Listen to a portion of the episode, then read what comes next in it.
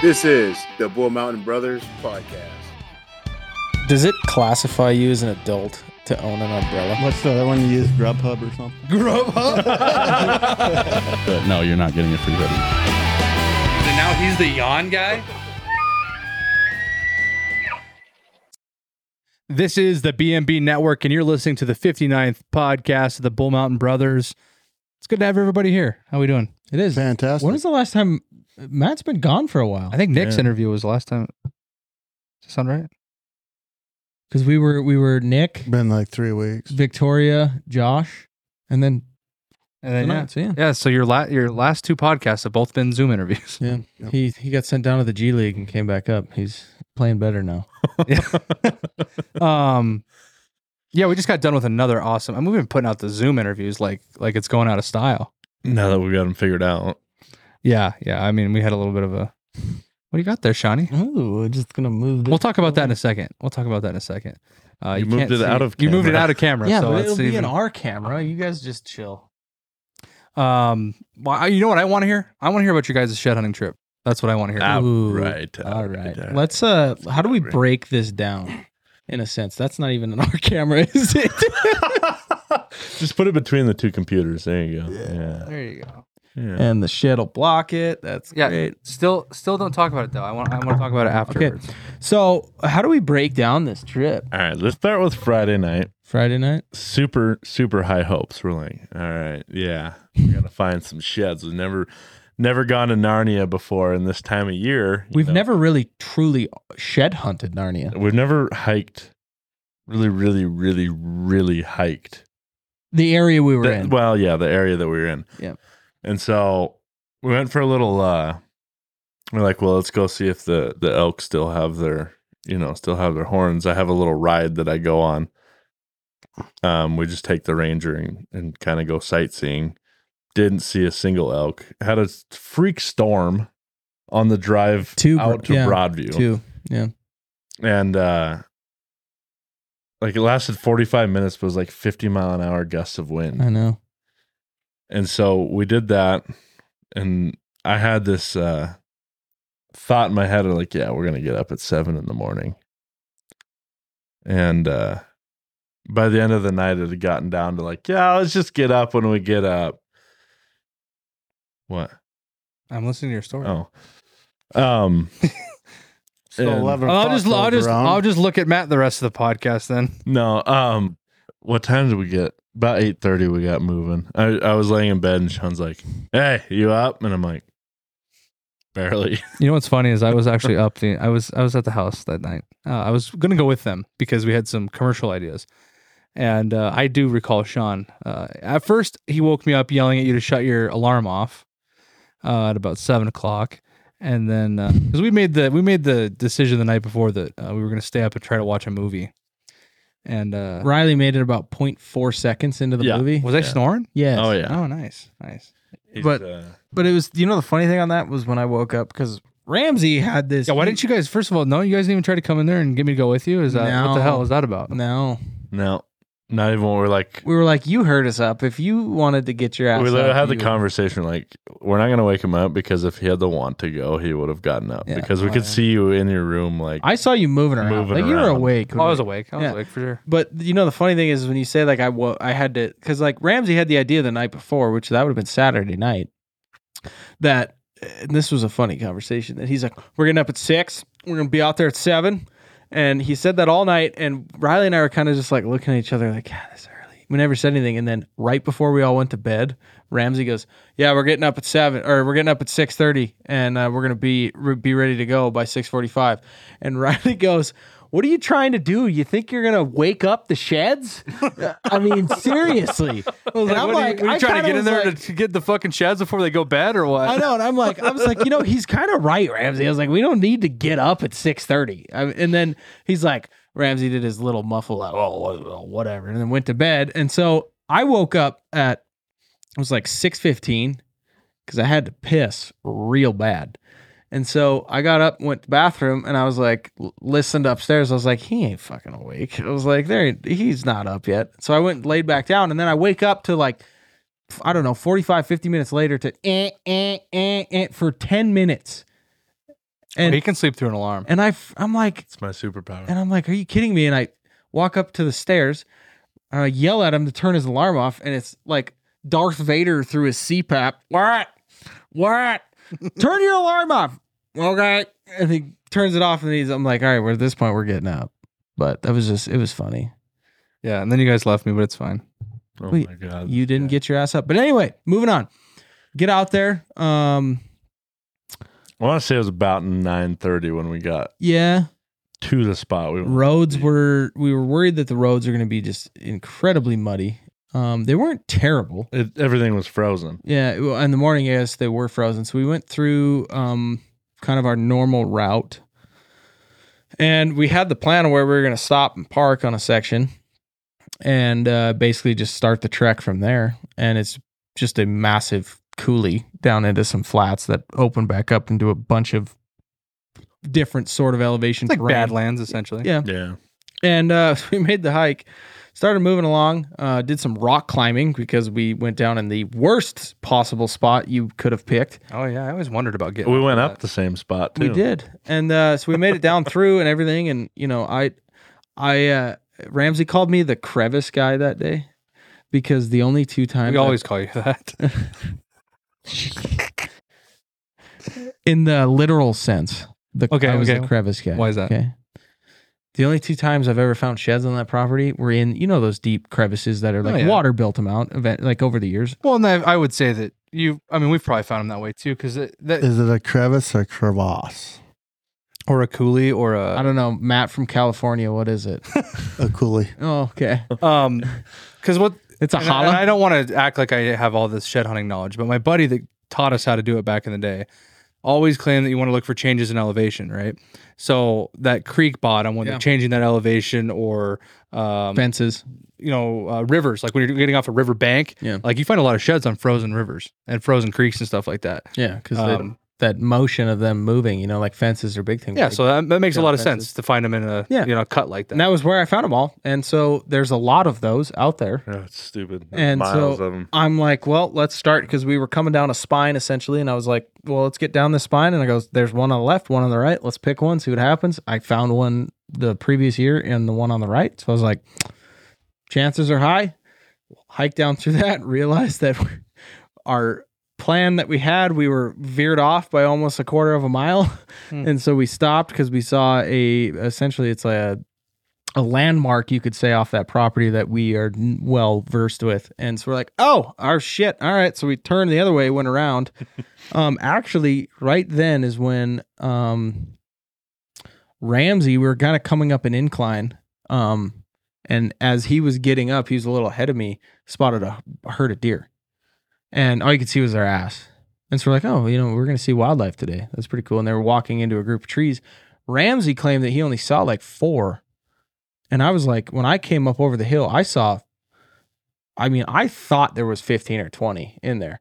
And essentially, we're like, well, let's see if we can't keep going, get on top of this, and maybe just look at them and see if there's any bucks in there that still have their sheds on, and that'll determine what how you know the outcome of this trip is going to be. How much further we hike? Yeah, and so we we kind of hauled to get up, almost like it was like a stock in season for you know to try and get a mm. shot on something. And we moved, and we were still a ways away from them, and we popped up over a hill, and I was like, there is.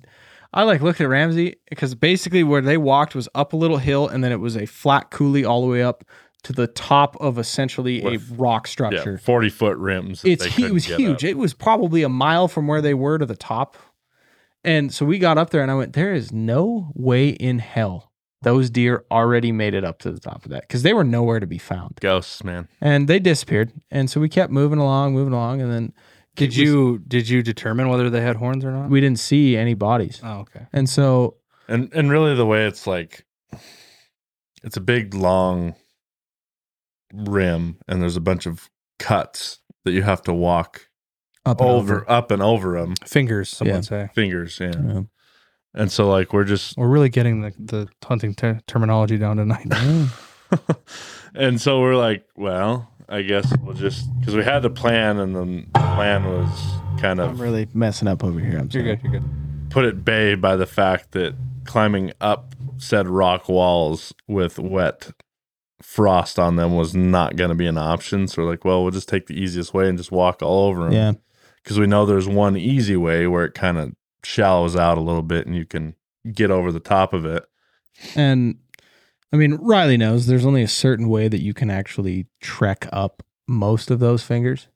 Um, so we kind of were moving. We knew that the ones face, like the, you know, staring us in the face, were they ain't. I mean, I was doing this. It's like there ain't no way we're getting up that. So we basically started backtracking to where. Found a lot of caves as well. That's true. Um, started backtracking to where those deers went, or deers, Deers.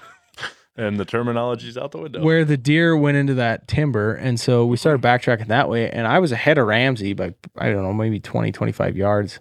And I crested the top of this, this somewhat of an elevation change. And I saw a bunch of bodies of deer standing around, essentially a solar well in a sense. And, uh, so I was like, oh, well, there's the deer, but there was only what, like six? Six or seven. And, uh, like, huh, We deduced that it was not the same. We think we got backtracked by the original herd because Uh, we went left. We think they went right. yeah. And so we ended up finding another herd of deer, which in this area on this property, seeing deer there is like almost mind blowing because it never happens. And we figured out that they're all does and fawns. Um, and I'm gonna let you tell the next. So no horns. No, we No. didn't see any horns. anyway, we we're walking up, and I mean it's it's shed hunting, so we weren't really trying to be like stealthy. we stealthy. So we're walking up the middle of a valley, and at this point, Sean's ahead of me. I don't know, like ten feet maybe.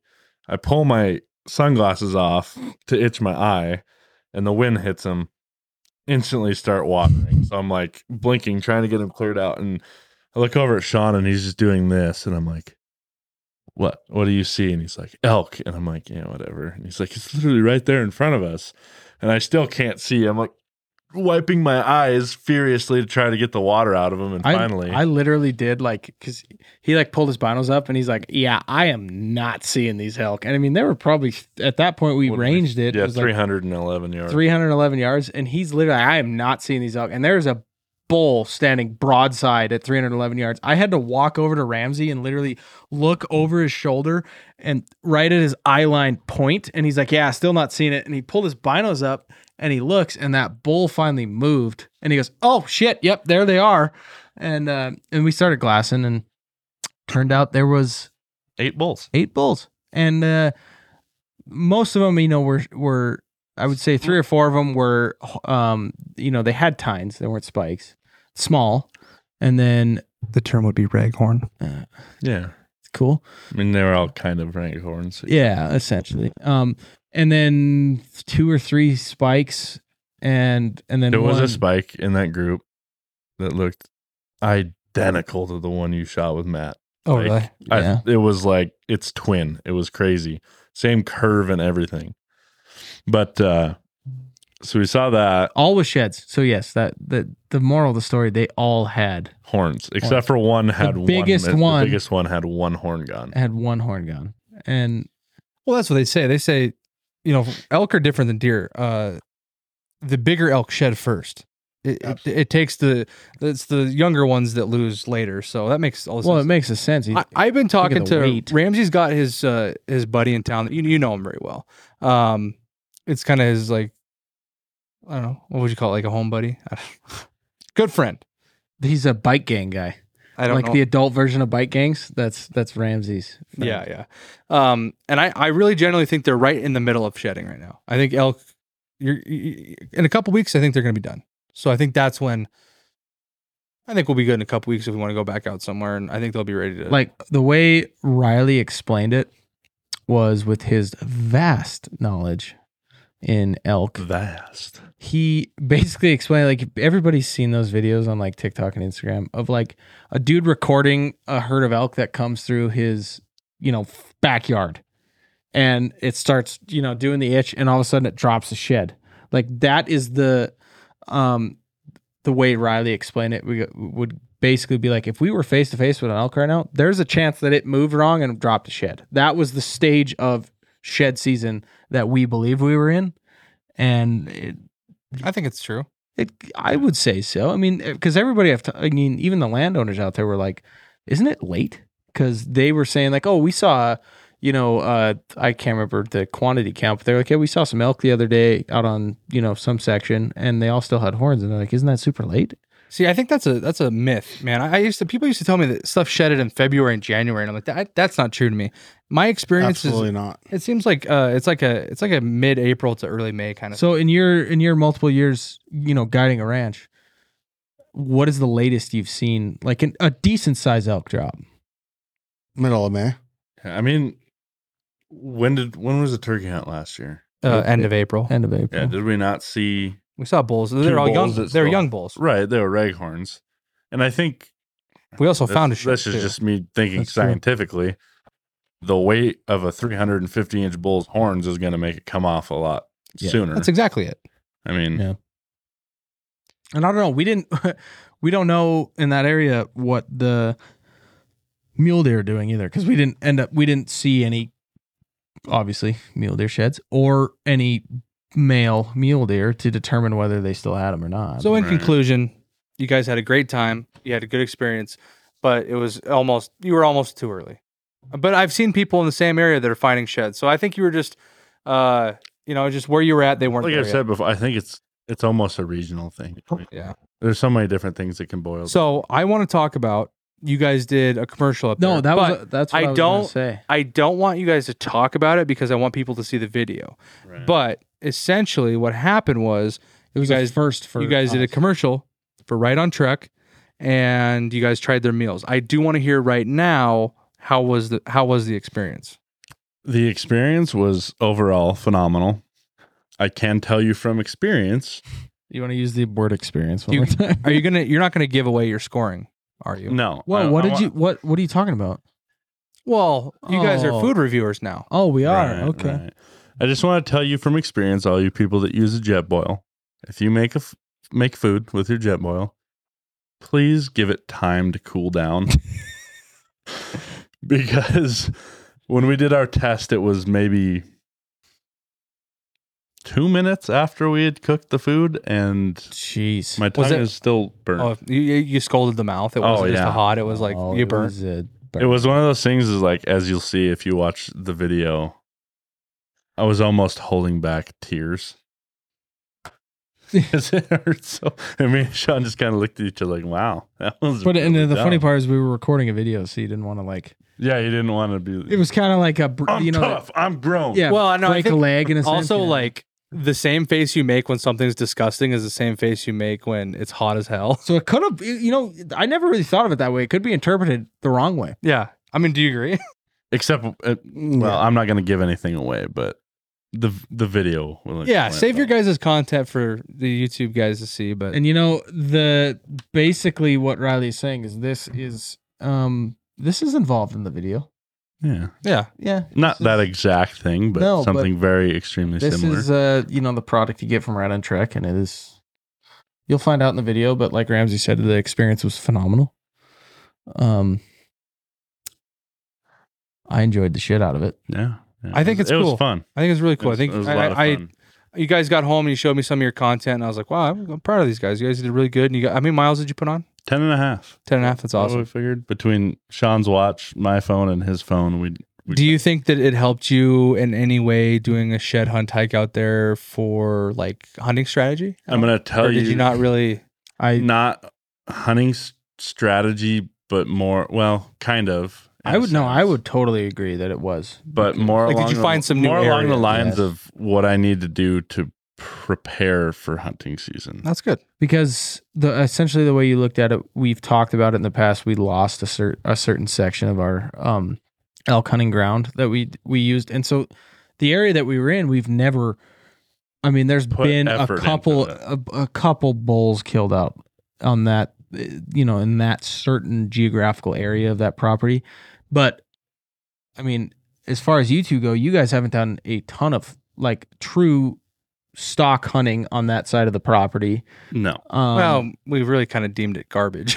but Yeah, right. And that was like, you know, when I came into this property too, I thought the same thing because Ramsey would be like, "Well, we're gonna go over there, but it's terrible. They never. It's a barren wasteland." I know it's, You know? it's weird. But Ramsey shot two 170 inch plus mule deer within a certain geographical location. We never even made it that. I think far. that that gives you a good point. To, we'll talk about this on another podcast, but uh, when you talk about like finding hunting ground, looking at it like and not judging a book by its cover. I mean, have you ever really like had somewhere where you're out and you're like, this looks like shit, and you never see anything there, and then maybe a week later, all of a sudden, this crazy big animal or a bunch of animals are in that area.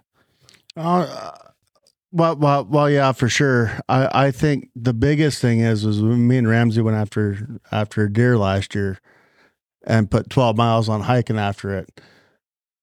A bunch of land I looked at through binoculars. I was like, "This is junk land." Well, that's where I want to hunt this year. Yeah, It's like very similar situation. you know, same thing. You know, it looked like shitty land once you got in there. I mean, there's springs everywhere, and Hey, you, you found a you found a brown shed in the middle of Yeah. uh middle of uh, what was that November? very Yeah. very chewed on as well. Yeah, Yeah. but it's, you don't find it. It must have been under a tree or something. It was in a group of small trees. You know, one thing I didn't note too is that in that specific unit in the area we were in, that was the first time I ever seen elk there. No, no kidding. Seriously, that was the very first time.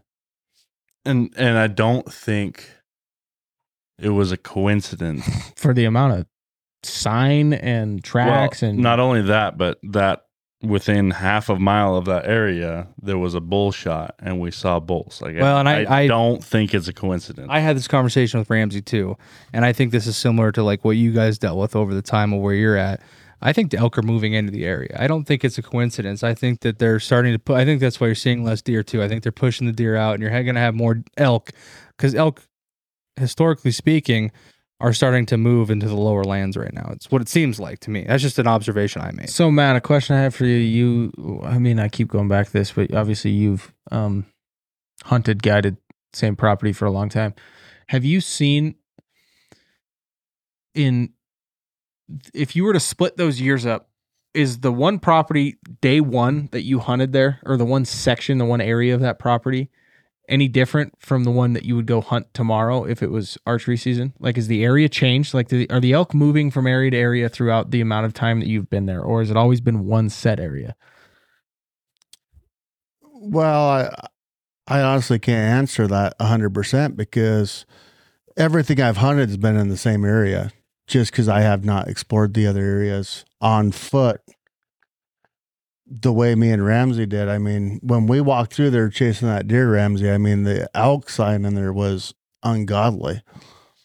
Yeah. You know, Well, but it, but it's the- also one of them deals where you're gonna hike three miles, four miles into it, and you got to hike four miles back out with you're, the, you're gonna body. pack it out. Yeah. Yeah. Yeah, but think about this too. I mean, even like the cave that we found last year. I mean, that like you. It, And, and we drove by that. I've been driving by that that's that location for fifteen years, Riley. Yeah. Well, and I think that, and Matt and I have had this conversation many times. When you go in, and I don't want to really get dive into elk archery right now, but we change you you change and we change our strategy every year. There, we don't. hunt- Sometimes daily. yeah. So I mean, yeah, they're moving. They're moving. I've been I've been a, a you know a um a peer essentially to the conversations that you guys have had when I've been with you guys on that property about uh, it, it's it's always funny because a lot of the time like your guys' conversations are almost like when you guys are talking about because um you know the guide aspect of it when you guys are talking about like changing up strategy things like that it's funny because I don't know if you felt this too, but those two like go into like their own world together when they're Mhm. talking, and then you know Matt will come in. Well, shit, why don't we just you know why don't we go over there? There's obviously a bunch of elk you know elk sign over there, and Riley's like you know that's a good idea, and then Riley will go the same thing. Well, shit, you know over you know it's it's Yeah. Well, I funny. also think that's something we share. And I don't. We're lucky to have that kind of relationship too, Yeah. right? Like where we kind of just know, like we can think of the same. I don't know explain it. Like we just Well, It it's just no different than you guys where you're at. I mean, you two. I mean, listen to you guys' stories. I mean, you damn near can read Ramsey's mind when you're out there hunting. I mean, you guys, you guys can look at each other and know where you're going without having to talk. yeah, it's Yeah. kind of the same for us. So we just well, like, and it's it's funny you say that because it was multiple times. What? Oh oh, Sean, that No. me. I wasn't looking at the camera. Sorry. God damn it. Anyway, oh no. what? Okay, now I got it. oh, jeez. um there was multiple times like it would just get silent when we were when we were out walking and it's happened before i mean we talked about it when we went uh, elk hunting with chad but we'd almost know what the other person wanted to do before we said it but we would just say it to make sure i mean sean would like look at an area and then look back at me and i'd be like yeah and we would just do it Well, it's also kind of fun too. Like I, I actually like like just randomly. Do you want like, me to do that? no i I'm don't pretty want good to at that. Sometimes like I, Matt and I would just call each other and just talk about, just randomly just talk about it. Like, hey, I had this idea. What do you think? You know what I mean? It's just like it's fun. It's like I don't know. It's always worth trying an idea. You know. Well, but it's the same thing like when we're calling. I mean, we'll call a spot or be in one spot, and all of a sudden I'll start standing up, and Riley's already heading to the Ranger because he already. It's almost like in sync to where we're like, this ain't gonna work. We need to go somewhere else. And one of us is already moving before the other one, and we're like, oh shit, you know. I would, yeah, and that's probably be from experience and experience together, probably. But oh, yeah yeah, I mean, it's cool. Uh, you know, and the again, good, I don't want to. I don't want to dive into this because Right, we're, we're going to be a two and a half hour podcast here The- pretty soon. good thing that we got going on here is with the uh guest that we are about to introduce that we have on tonight. We had a lot of similar conversations as we just did. absolutely and um, you know he shares a lot of the same um, values Values, and yeah. styles and uh, And I guess my state, I, I like to that that quote that I like to say a lot. Um, I think really hit home today, where there's a lot of people out there that are just living similar lives in different worlds. and what did Ramsey say earlier? That you're it's funny to see that the you know the uh, people have the same from country to the other to country and it, Oh yeah, he really mixed that one up. It's all right. We uh, um. Just note that. Just note down. That So yeah, comment. we're just gonna. That's awesome. I'm glad you guys got to get out and do something on the outdoors. I was. uh I don't even know what I did. Oh, I I went and did some work this weekend and some other stuff, but um yeah, it's cool. And then you guys got to try some Right on Trek. Uh, we'll do some more. I'm thinking Ramsey and I are doing our annual big fishing trip this weekend, so I think we might take one with us and do one on the on the riverside and do a little do another little taste test. And then uh, I think again, I think we're doing a, maybe a possible Bull Mountain Brothers trip at the end of the month, maybe if it works out. Yep. Um, and we'll do another one there, and then we'll just keep reviewing. We'll keep reviewing these stuff, and you know, we might try competitors at the same time. You know, and compare one, 'em. and one little thing that I um that we left out of that that trip that I think is worth um putting in here is we uh, did not find our lost arrows no, we didn't find those. We didn't find any sheds. Also, Ramsey helped a calf learn how to walk. i did That was really did. cool to watch. That was, I mean, we you, you go shed hunting, you don't expect something like that, but that was a lot of fun.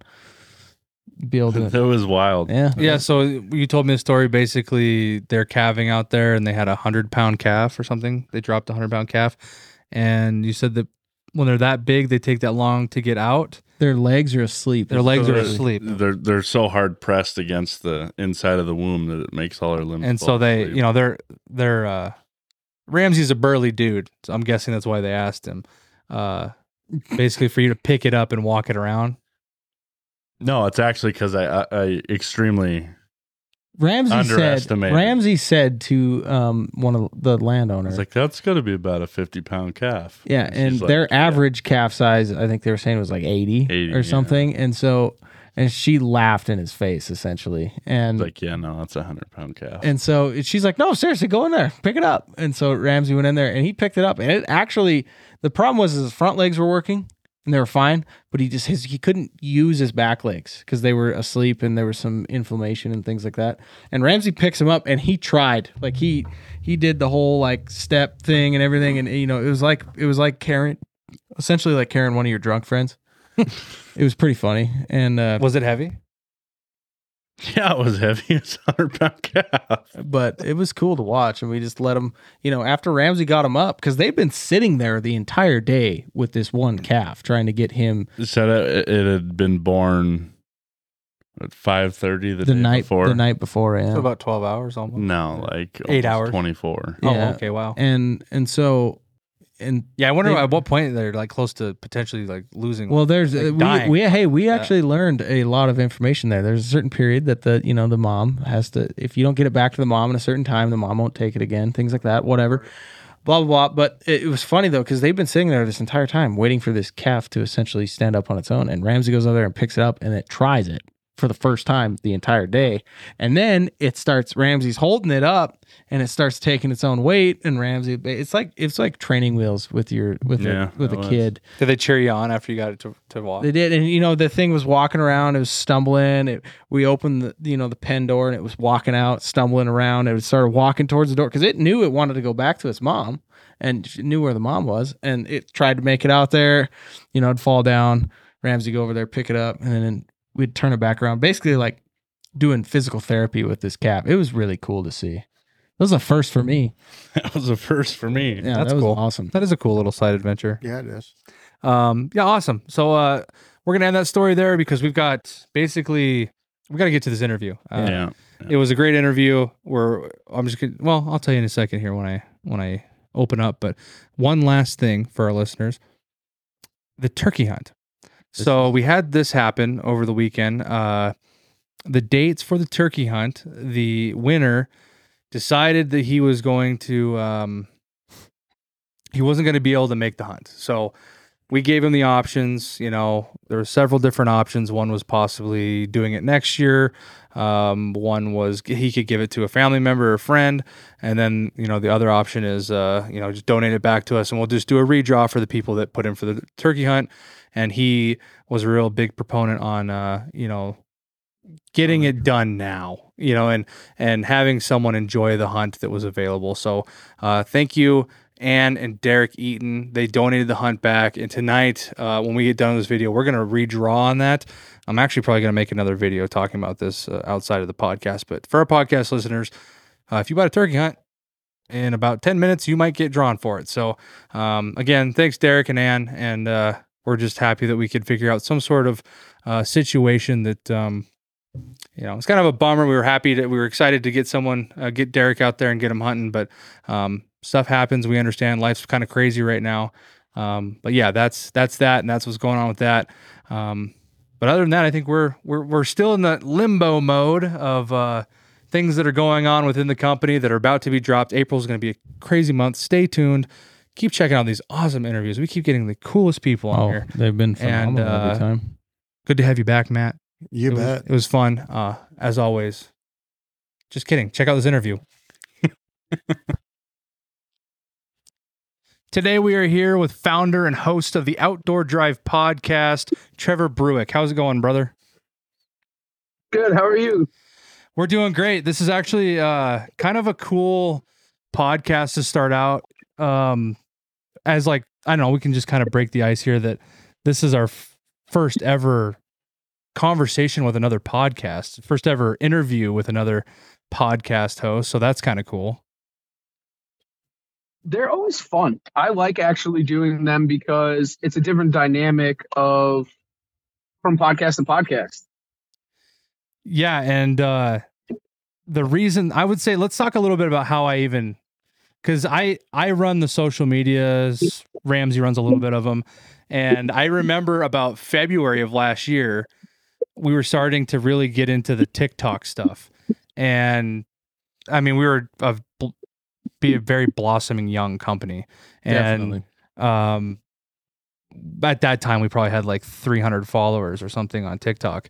And I remember we made we had some video that went out and the first time I ever noticed that someone with some sort of Following. following, clout some would say, followed us and it was the Outdoor Drive podcast. So ever since I've always looked at um the Outdoor Drive podcast as like, you know, oh, they're kind of doing I mean, they've been doing it longer, but they've been doing something that we're trying to get to, you know. And uh, so yeah, it's kind of cool to get you on here because you were the, kind of the first podcast I ever really saw through social media that that kind of I don't know became the friend on TikTok or whatever.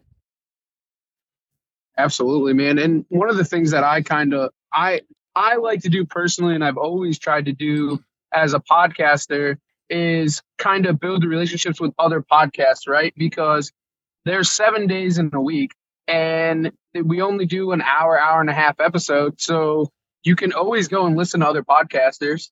Like, there's no need to have competition and work against each other. Why not work with each other and help one another throughout all of these? And adventures that we try to do because it's never easy. You know, that's pretty cool though that like Riley said about having the first like you know, podcaster being on as an interview or even just being a guest on this show because typically when we get people on we kind of have to explain them like you know how it works and we, what we structure each episode like but obviously with uh with you it was just super easy cuz like yeah, I do this all the time. Let's do it. it's fun. Actually, I just got off of a podcast and I'm driving from my studio back to my house. Um, so I was actually just podcasting, and you just kind of make it work, right? And I was like, oh, cool, I get to be on another podcast after being podcast. If I could, I would podcast seven days a week, 24 hours a day. I absolutely love podcasting. It's fun to meet and talk to uh, other other people in in the industry. Well, why don't we why don't we kind of transition from this conversation, save a little bit of this more for later, and why don't you kind of tell us first of all, uh, Trevor yourself, like let's get your hunting background. Let's get like, did you grow up? Because I know we've had people on our podcast. I've obviously watched many hunting podcasts. Everyone's hunting story seems to start different. You know, it could start as your your dad brought you into it, or your uncle, or down the road your college friends got you into it. Let's let's hear about your story, man. So my story actually starts really young. Uh, I was about two years old and I started fishing. I came up in a hunting family, hunting and fishing family. Um, it was really what our life was all about. Um, every single day, right? So my dad was a tournament bass fisherman. I would go and I'd sleep on the boat as a kid and go bass fishing. The day that my dad, my brother was actually born, I was actually fishing with my grandfather and my uncle. Um, and ever since then, I just kind of ran with it. Um, you know, every single, you know, opening day, I hunted with family, the camaraderie, the deer camp. That was all through my life. So I don't know anything other than the outdoors. Um, and that's all I ever did growing up, having bird dogs and bird hunting and doing deer drives and just doing that constantly. Um, and there's, you know, living on the East Coast and in New England, there's always something going on. I'm not far from the ocean, so we're always ocean fishing or ice fishing or deer hunting or turkey hunting or upland hunting. I mean, there's always something to do here in New England, and that's one of the great things about New England. Um, and having that family and doing that all the time was just awesome. It was a great lifestyle, and I just took it to that next level um, to kind of be where I am today. Are you doing um are you doing this full time right now? So I'll take you into the story, man. Um, so obviously throughout my entire high school career, I hunted all the time. Teachers would tell me you can't make a living hunting and fishing. It's not going to happen. You're going to have to find a real job. Well, so at 15 years old, I started in a bait and tackle shop, and then I moved myself up to a manager of that of the bait and tackle shop um, and had done it forever. Uh, worked on fishing boats uh, and just done that forever. And then I stopped and I was like, all right, I they're right. Maybe I do need to get a real job. So I went and I had a couple of stupid, dumb jobs that I absolutely hated. And then my dad had opened up a construction company and I went and I worked for him for a bit. And there was one turkey season about five years ago. Uh, my dad told me I wasn't going to be home for turkey season. And I'll tell you that about 45 minutes later, I was getting a taxi and I was riding to the train station and I was going home. So I, I quit my job and I went back home and I was like, okay, now what do I do?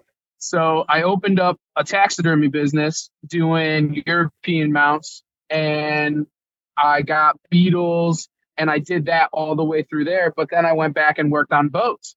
So I went and I worked on boats and full time. So I fish full time and I have a taxidermy business. So that is my full time gig. Uh, recently just graduated from the U.S. Coast Guard captain school, so I will be running my own charter boat this coming up season. So to answer that question, it is what I do full time, um, and just just kind of in that grind of life of trying to make it in the outdoor realm. Well, I think that anybody that's in this atmosphere us four included, uh, that's the dream. The ultimate dream is uh, to be in the industry, as they would say, the industry, quote Mm-hmm. unquote. And uh, I think it's awesome that you figured out a way to make that that dream become a reality. Whereas, I mean, obviously, we're you know the four of us are trying to do that. Matt Matt lives at a little bit because his he's been uh he grew up his dad is an outfitter. He's been a guide for thirty years. So, but that's not his main. You know, he's got another business too. But he gets a, you get a little bit of that life, a little bit. Oh yeah, probably four months out of the year hard. Yeah, you know, that's that is the first time I've actually when people say they have like a passion for the outdoors and things like that. Um, basically, what I took from what Trevor just said is he essentially made his future to revolve around the outdoors, and that shows like a true, true passion um, that you know some people either think they have or want to have. So that's pretty cool. and I'll say this is honestly, it's you know how many people in the industry do you see that have a broadhead company or a TV show or whatever still have full time jobs? Ninety five percent of them still have full time jobs while they're trying to operate their their job in the outdoor industry, quote unquote, right? And the thing is that it's tough. It's a grind. It's not easy. You give up a lot, but you don't care because the passion is there. I would rather watch the sun rise and be in the turkey woods or the deer woods than I would at a nine to five job. Um, you know, the pay's not the greatest, but you know what? You get to enjoy it every day. You get to meet like-minded people like you guys, um, and people who want to be there and do it. Like myself, like fishing. It's it's incredible. Some of the people that I've met have become some of my bestest of friends. The stories that I've heard and and able to tell this day are from some of the most amazing people in the world. And I wouldn't trade it for anything, honestly. I would not trade anything to to to change my life to go back to that. Well, I think that your passion shows um it sh- it shines, you know what I mean? And I, th- I let's say let's say this. Uh let's fast forward. You we've now established the fact that you are an outdoorsman that pushes this for your lifestyle. How did that bring you to the Outdoor Drive podcast? How many years have you been doing this and why did you start a podcast? So, right around I was probably 17 years old, I started um online forum called ctbowhunting.com because I'm from Connecticut. So, a small forum and back then forums were were the way of life, right? Where you got to meet people, talk to people, tips, tricks, tactics, uh technical stuff on bows, so on and so forth. So, I started this this cool environment and and group of people that got to talk a ton. And then social media kind of took over Facebook, Instagram, so on and so forth, and forums went to the wayside. So at that point, I had met um, a friend or someone I became a friend of, of mine. And he was like, dude, you really need to start a podcast. Like, you're quite the character. And I was like, what is a podcast? Right. So then I thought about it and I researched it and I got to know who he was and so on and so forth. So he actually hosted a podcast with me um, called East Coast Bow Hunting East Coast Bow Hunting Podcast. And we did that for probably three years. And it was awesome. It was great. Got to meet a ton of people in the industry and got to travel around and do a ton of really cool stuff with it. And then things went kind of south. He was not the person that I had thought he was so on and so forth. And it was kind of pigeonholing me to just bow hunting. So then 2020, we'll fast forward to 2020, and I was like, all right, I'm starting my own podcast. We're going to start the Outdoor Drive. And what the Outdoor Drive is, is a full on, full outdoor podcast about hunting, fishing, guns, bow hunting. I mean, anything and everything, camping, hiking. Um, it's just a full on outdoor podcast and then ever since then, man, I mean, we're we're pushing on 200 episodes, and it's just it's just a dream come true. It's just a cool podcast. I have a co-host with me. Uh, we call him Madman Mardik. Uh, he's an absolute savage and an absolute phenomenal deer hunter, and it's just a great dynamic because I'm an I'm a goofball. I can't even speak properly half the time, and he kind of reels me in, and we have a lot of fun together. Um, and then we've come to to now have a production side. Uh, I have three other guys: uh, Justin, Seth and Lou, and those guys just build hunting content for me and the YouTube side and video. And uh, we're hoping to grow it to something a little bit bigger. So I'm sure that at this point that you've met quite a few people from all across the United States, and something with us is every time we have something new, every time we have someone new on here, um, it's always interesting to see how like-minded and how similar you are in different. It's like you're living similar lives in different worlds. You know what I'm saying? Yeah, their their country, our Mhm. entire country across the, the way, and That was a. sorry, that was a struggle. That but was yeah, really should- hard but, to uh, say. and you should speak more, Ramsey. they're they're so close to like what we think as well. Oh, 100%. That's that's I mean, I've never um I guess uh when we started this, we never even researched other outdoor podcasts. I mean, of course we've heard like you can't not be interested in the outdoors and not hear of uh solo hunter, meat eater, um hush guys, all that stuff.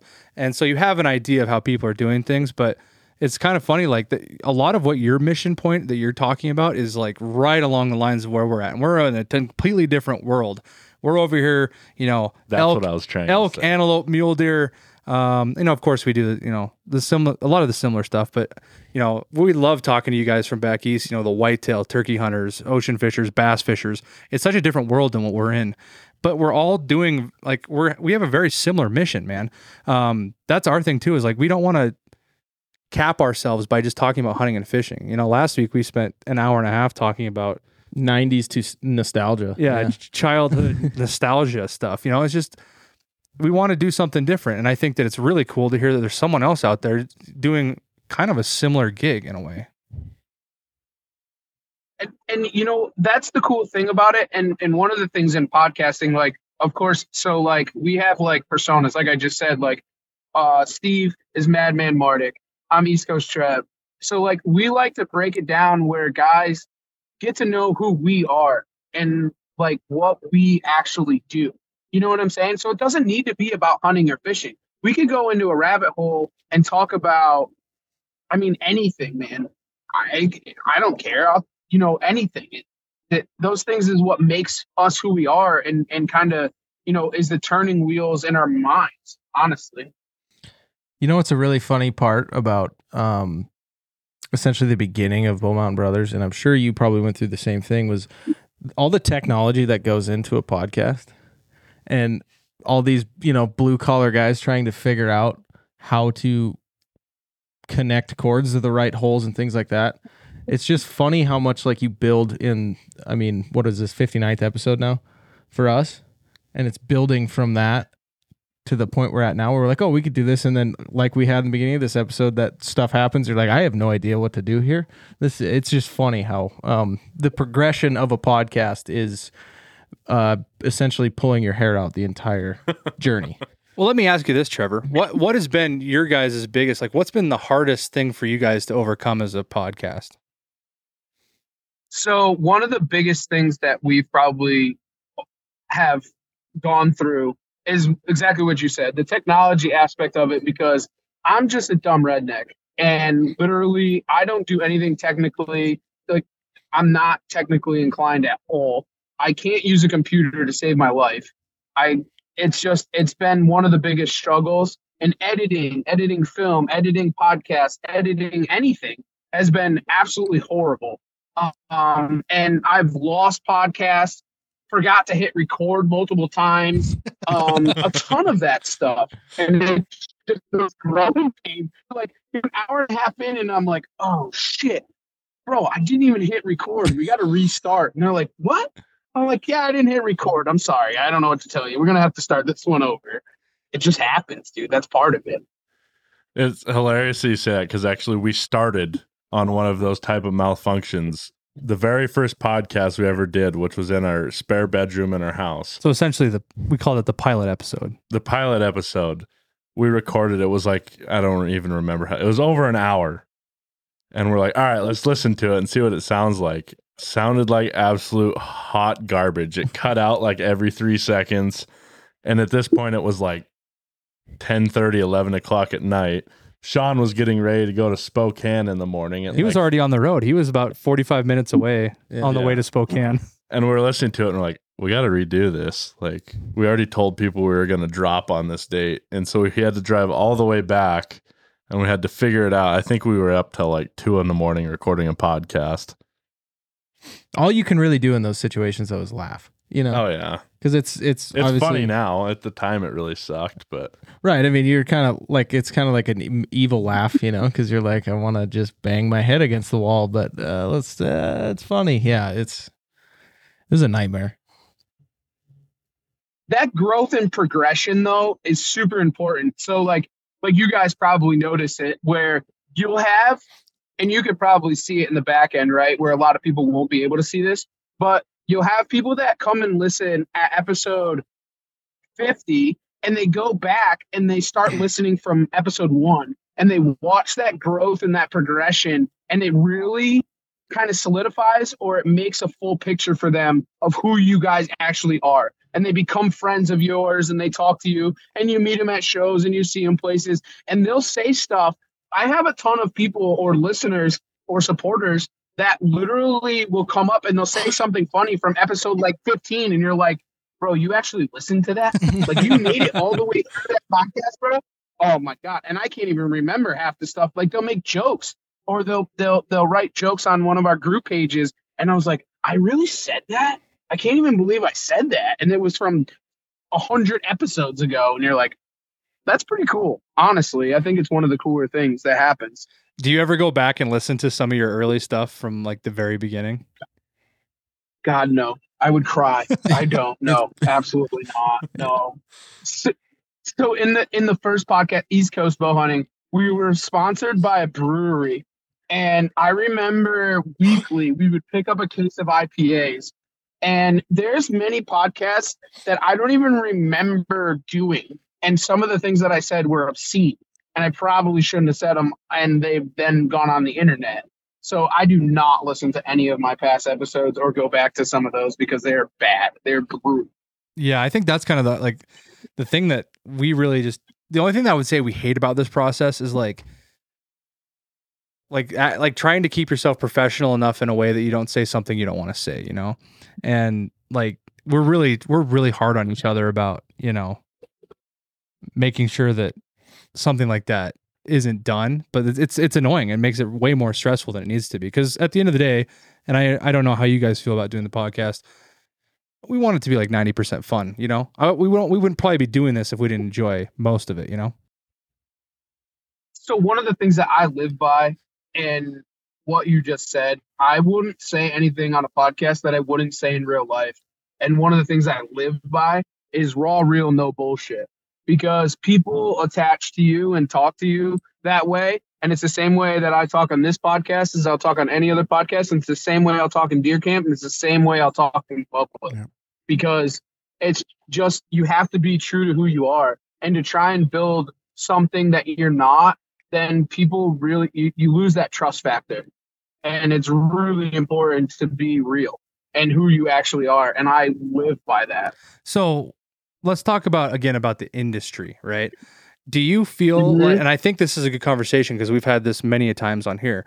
Do you think that sometimes when you watch a lot of the stuff that's out there, like the most popular stuff, that that it is not as raw and real as something like you and your podcast, our podcast, someone like us is? Like it just sometimes that's what that's what, and I I like what you say there because that's something we talk about all the time. Is like we don't want outsourced um, editors or anything like that because we don't want to lose our voice, and we think that like what Bull Mountain Brothers is is real, um, and like and that's what I like to see about the outdoor drive is it's authentic. It's you know if I'm gonna say fuck, I'm gonna say fuck, right?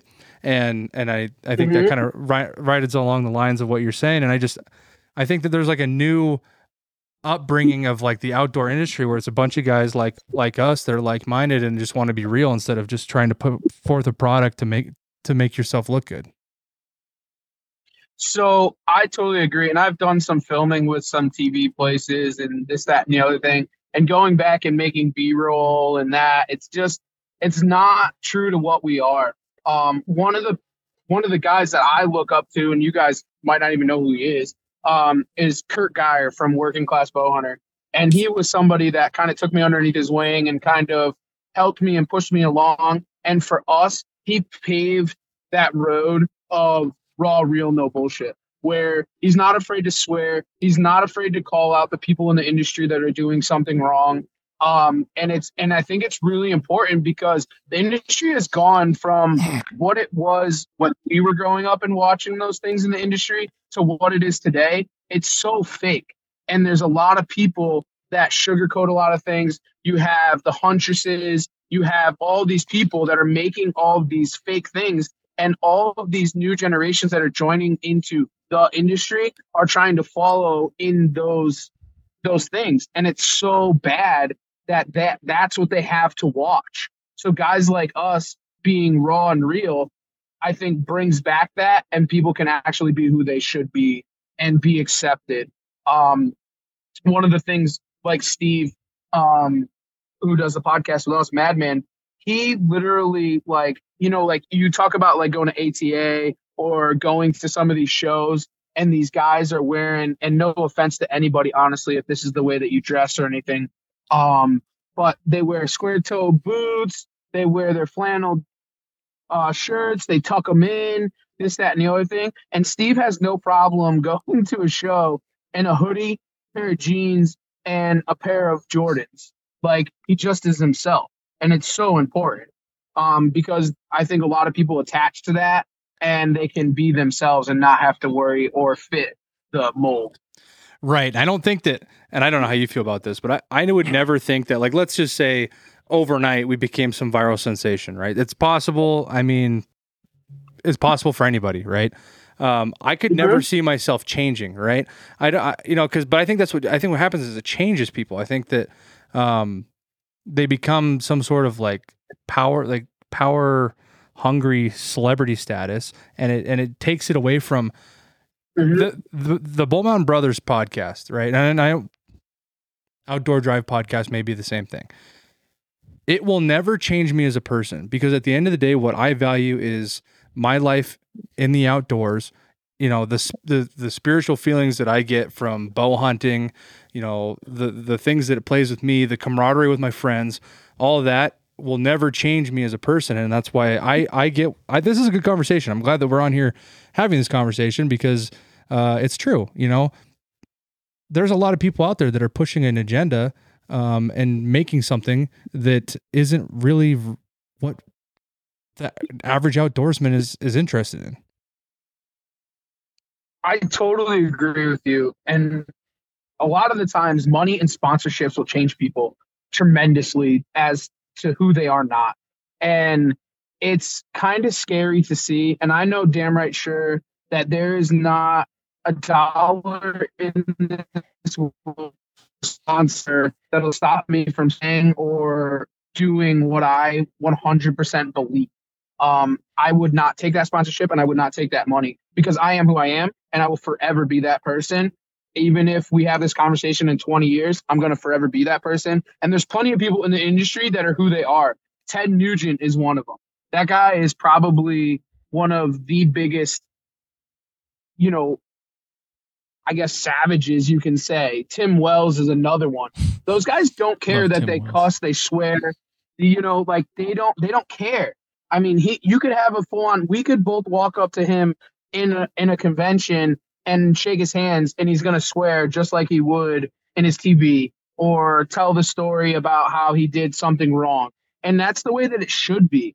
The the the bad things that happen on gut shooting an animal or whatever that that needs to be shared because that's reality. And a lot of these people are coming into this and going hunting and then when they do put a bad shot on an animal, they don't know what to do because they've never been taught it. And I think it's very important to be real and show exactly what happens on the day to day in the outdoors. I totally agree with that, and it seems like the back like what Riley says or said about the the more popular people in the industry. It's almost like they're monetized by somebody within their um, company, you know. So like they, you you could meet them in person at a professional event, and it's a totally different person if you were friends with him for you know five years or something, or his neighbor for five years. And it seems like sometimes you can pick up on that within, you know, watching videos, listening to podcasts, things like that. And it just kind of, you know, removes your interest from somebody like, I mean, for me at least, I don't know about uh, the majority of the population, but some when somebody's not real, you can definitely tell. Well, let me ask you this, Trevor. Um, let's say that someone, uh, I okay, I'm going to explain to you how I that I think that I would want to handle this situation. You tell me what, how you feel about it. If I was to go hunting with, um, let's say that John Doe from the uh, the Buck podcast came on, right? they came to Montana and they went on a hunt with us. I want them to go back to their people and say these guys were a great time. Um, they were educational. They were good. They didn't. They didn't try to tell me what to do, but they, you know, they. We had a good time. We had a good hunt, and I enjoyed the experience. I want to go back to Montana. You know, things that I've heard from other, like again, these large popular um, podcasts is like a lot of these guys are dicks, and we don't want to be around them. I don't know how they outdoor. I feel like you'd feel the same way, where it's like when someone does anything with me in the outdoors or even a like you said a show or like right now we're doing a podcast i want someone to go back and say hey those guys from the Bull Mountain Brothers are a good time i don't want to be you know i don't want to use my ego to to be the dicks of the the the industry you know Oh, absolutely, and I totally agree with you. And I think that you know, and and the people that we're talking about is such a minute group of people, right? There's a lot of people that are real like us, like us as you know, like you guys being out west and us being here on the east. Like we get along because we have common interests, and we probably have the same beliefs as you know, like we had said earlier on the podcast. But there's that group of people is so small, right? Like I'll give you one example. So Chris Brackett. I don't know if you guys know who he is. is that I the mean, arrow maybe, affliction guy No evil, whatever. Yeah, yeah, exactly. Yep. And so he was one of my big idols growing up. And I had met him at a show, and I literally walked away from his booth, and I was like, "That guy is the biggest dirtbag I have ever met." If like I, I honestly could not stand to talk to him. He was a complete douchebag. Um, he actually tried cutting my beard. Was actually what happened. um, and he's just a tool bag, man. And I think that a lot of people, you know, that's a small group group of who those people are. Is that those are shit bags. And there's a lot of people I've walked away from. You know, a lot of other people that are leading in the industry, and they're great people. They're some of the best people that you could honestly ever talk to. yeah and i so when ramsey and i ramsey's my brother if you don't know that right now uh, this is this podcast was an idea that we we started and Sean came along and, and blew it up and then Matt came along and we just turned it into what it is today. When Ramsey and I first sat down and said let's do a podcast, our whole idea was to do a podcast, to do interviews like we're doing right now, to give voice to those that normally don't have the voice, right? Like your rancher, uh, hunt, you know, landowner, whatever, that's just has these old time stories.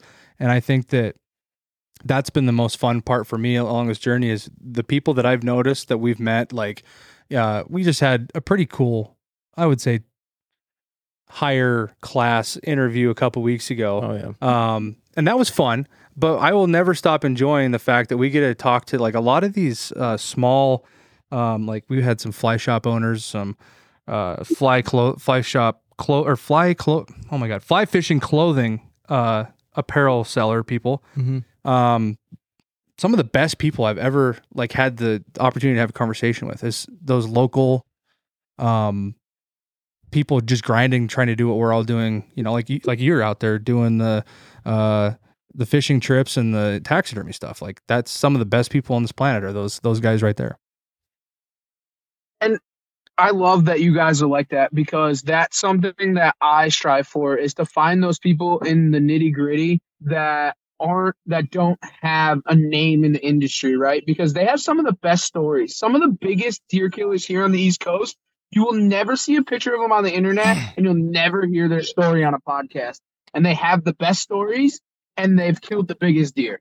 And they don't talk about it because they've never had an avenue to talk about it. So we I like the outdoor drive loves to find those those people. We have So we have the outdoor drive as one podcast, and then we have the Tales from the Tailgate, which Tales from the Tailgate is just hunting stories. Like if one of you guys shoots an elk, we'll have you on and we'll have a 30, 45 minute discussion about just that. When you roll up on that guy and then he tells the story. Because some of those people have some of the best stories, you know, crazy stories. I've heard some gnarly stories and you're like, dude, what in the hell? How did you have the chance to do that? Or, you know, they shoot a 200 inch deer and it's never been talked about ever. Or uh, we had one a couple of weeks ago. The guy shot a 720 pound black bear here in New England. It's insane. It's the size of a grizzly bear. Right, right. I mean, it's insane. You know, so those people are the best people, I think, and they need a voice in this. Yeah, I love that. We actually have something similar to that. We call it the Wall Tent Chronicles. Um, it's not a separate Mhm. entity. It's it's a it's a style, but it's kind of funny. I love it. I love how uh, similar styles, man. I, I it's it's a lot of fun to talk uh, talk with someone that's like minded. We could It probably talk all night. So why don't you tell me like what is what does the Outdoor Drive podcast look like today? Um, ba- you know what is it Tuesday, April fourth of twenty twenty three. What does it look like today? What projects are you working on? Um, and you know what does your podcast look like today? So, like I had said before, so we have the Outdoor Drive, which is our full on podcast that comes out every Thursday. Our Tales from the Tailgate comes out on Tuesday. Um, that's just, you know, like I just said, a 30 minute cool little podcast, just back and forth about, you know, hunting stories. And then um, we started our production side. Um, and that is just, you know, content, social media content creation, and also our hunting videos that are on YouTube.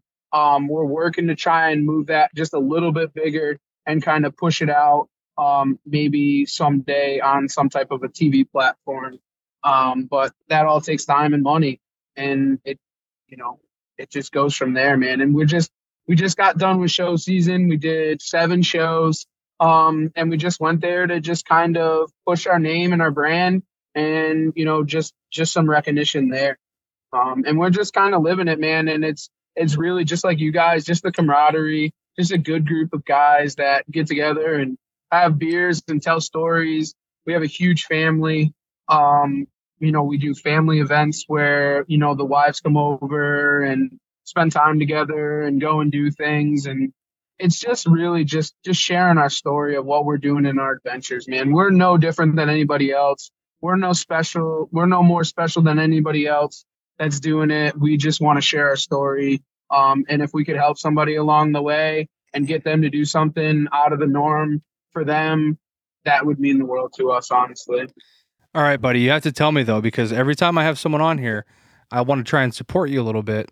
I went on to buy some outdoor drive merch. What's going on? What's going on with the merch right now?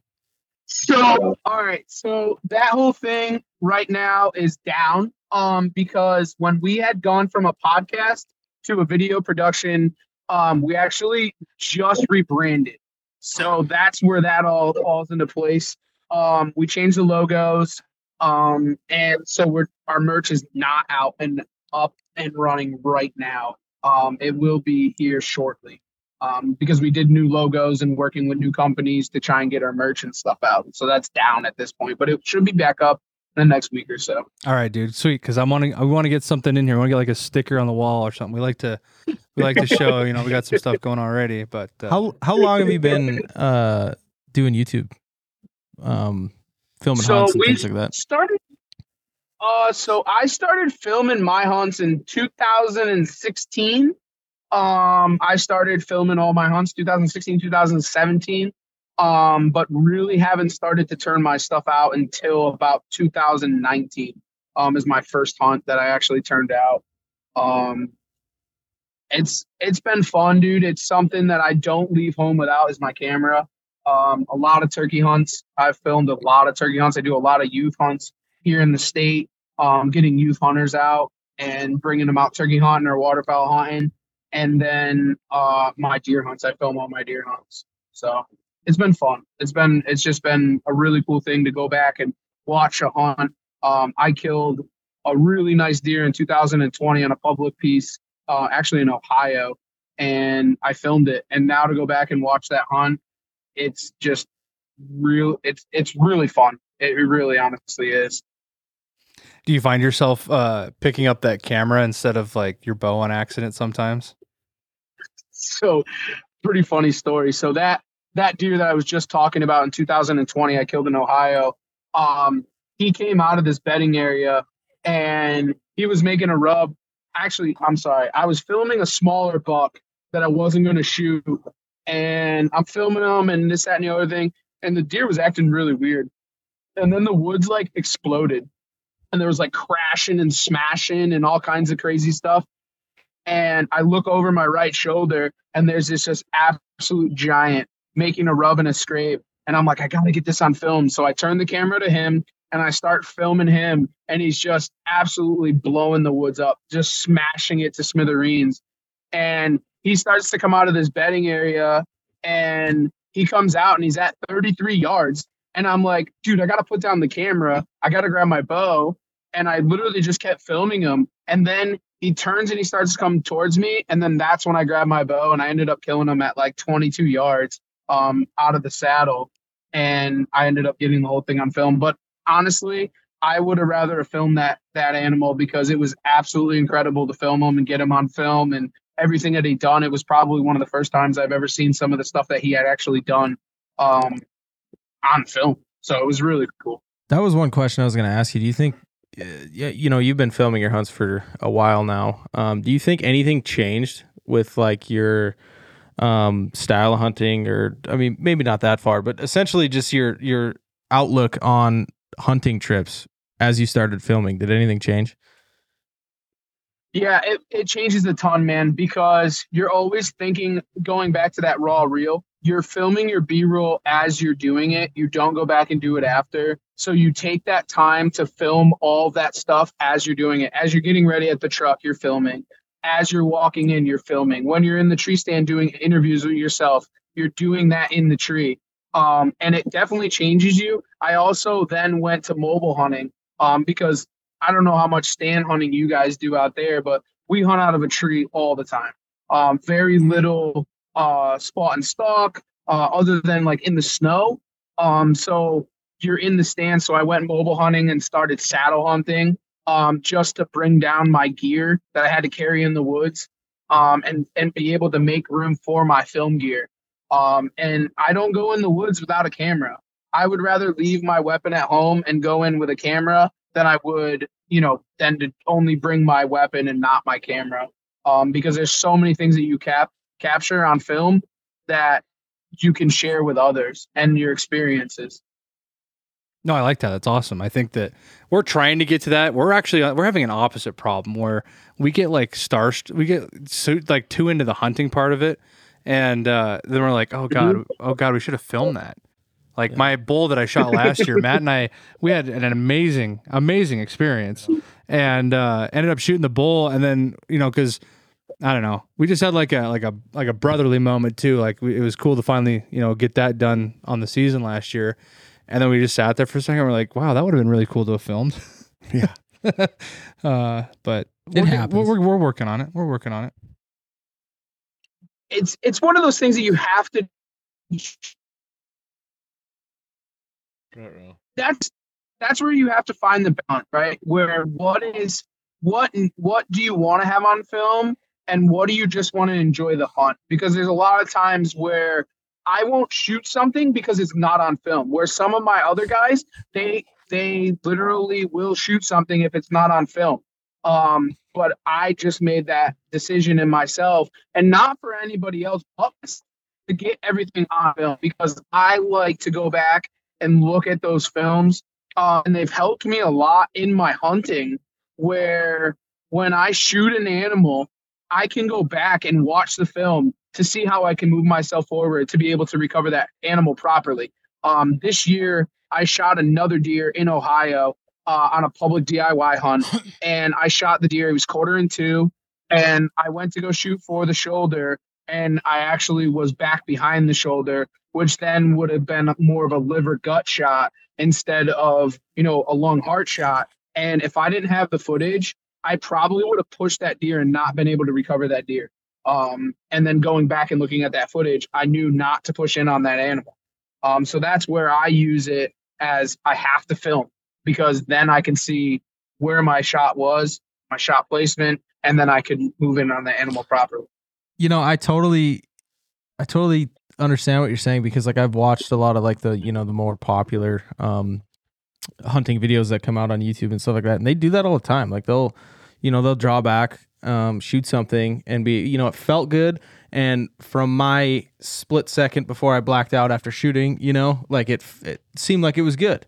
And then they'll go back and watch the video and realize, oh shit, I was, you know, two inches high and you know five inches back and it's like oh shit okay so now we know there's probably not going to be a ton of blood and you know and they kind of uh rearrange the style on how they're going to track that animal Yeah, and I'd say like the only deer hunt that we even filmed a little bit of last year was Matt's daughter, and it worked perfectly in that instance because we did the same thing. We were able to look back and see exactly where the basically where the percussion, the this you know the waves hit on on the vitals to see if you know what we were chasing at that point. And so yeah, it's a good strategy. it, it, real. it really is a smart way of doing things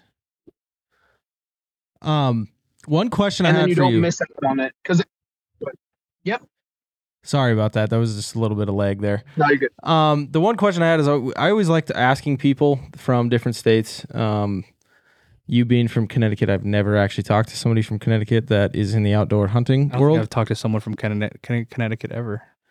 That's because you can't even say it. Um, what is a typical season like hunting wise? In uh, like break it down for me. I want to know.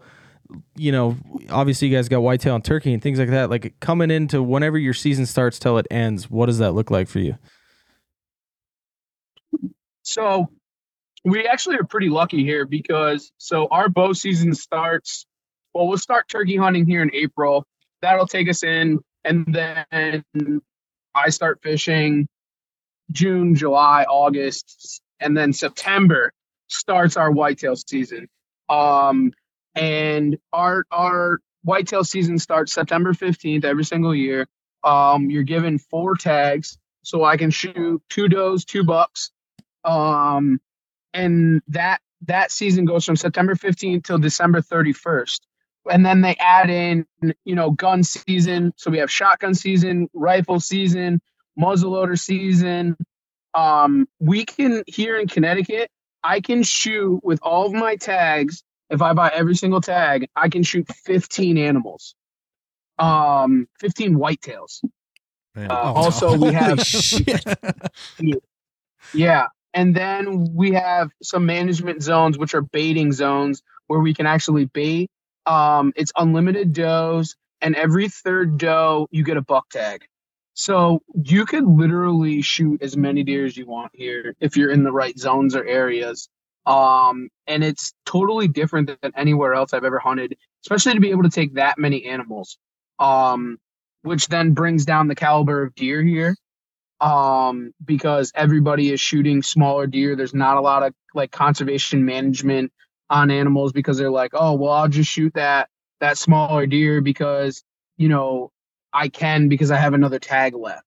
Um and the people here honestly and on the conservation aspect of it honestly they really don't care about managing the animals here um our turkey season um we just went to five turkeys uh two years ago and it is absolutely absurd.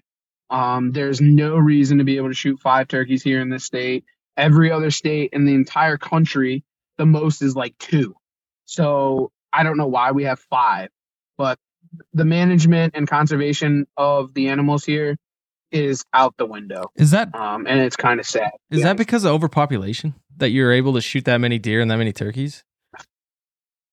That's what they say, but in my opinion, it's really not. Um, we have it's a very liberal blue state, and I think one of the thoughts and on all of it, honestly, is I think a lot of the people that are voting for a lot of this stuff, they think uh, no animals, no guns. Um, and it's kind of sad to be honest with you.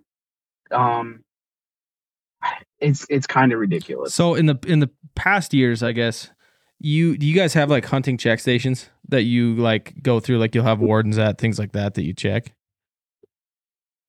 So in past years, yes. um, about five years ago, that went out the window, and everything is all electronically done. Um, so there is no more check stations. You literally go online and online you fill out a survey and they give you a con- confirmation number. You put it on the bottom of your tag, you put it on your animal, and you go on your way. Um, so it opens up a lot of doors for illegally tagging. Um, you can literally not, you know, not tag anything because there's no checks and balances on it. Is there is there any surveys done that show like actual deer population now after that change? So they still do the surveys, but it's all based on online. So it's all based on however many people went and got a confirmation number, and then that's their survey that's done. That can't be that can't be that accurate. Well, and I, I it, see. It's really interesting coming from a state that's like completely opposite. You know, Montana is like, you know, Montana's proud of their shit in a way. I guess is the way I would Oh, explain it, right? Yeah. So like all of our rules and Mhm. stuff is like our, you know, they're not loose. They're annoying. You know, they're tough. They're, you know, you're always looking over your shoulder to make sure that you're doing the right thing. Um, even if you've read the regulations front to back, it's a tough, it's a tough state to be in. You know, and you know, it's interesting to hear from someone that's uh, in a state where, uh, you know, you probably care more than your government does. Is what I'm getting. I, and it's so true. The biologists are just like so with the turkey hunting thing. The biologist was so against the five, and we can also hunt all day when we used to be able to only hunt till noon. And the biologist didn't want it, but they literally voted against him, and it was kind of sickening. Um, I think that like you guys, Montana, Arizona, stuff like that, that motto that you guys fulfill every single year when it comes to your wildlife it needs to be pushed out here because it's it's absolutely ridiculous. Well, well, as far as your whitetail go, how much do they actually weigh? Like, like on average? So a good whitetail weighs dressed about 180. Uh that's a good whitetail.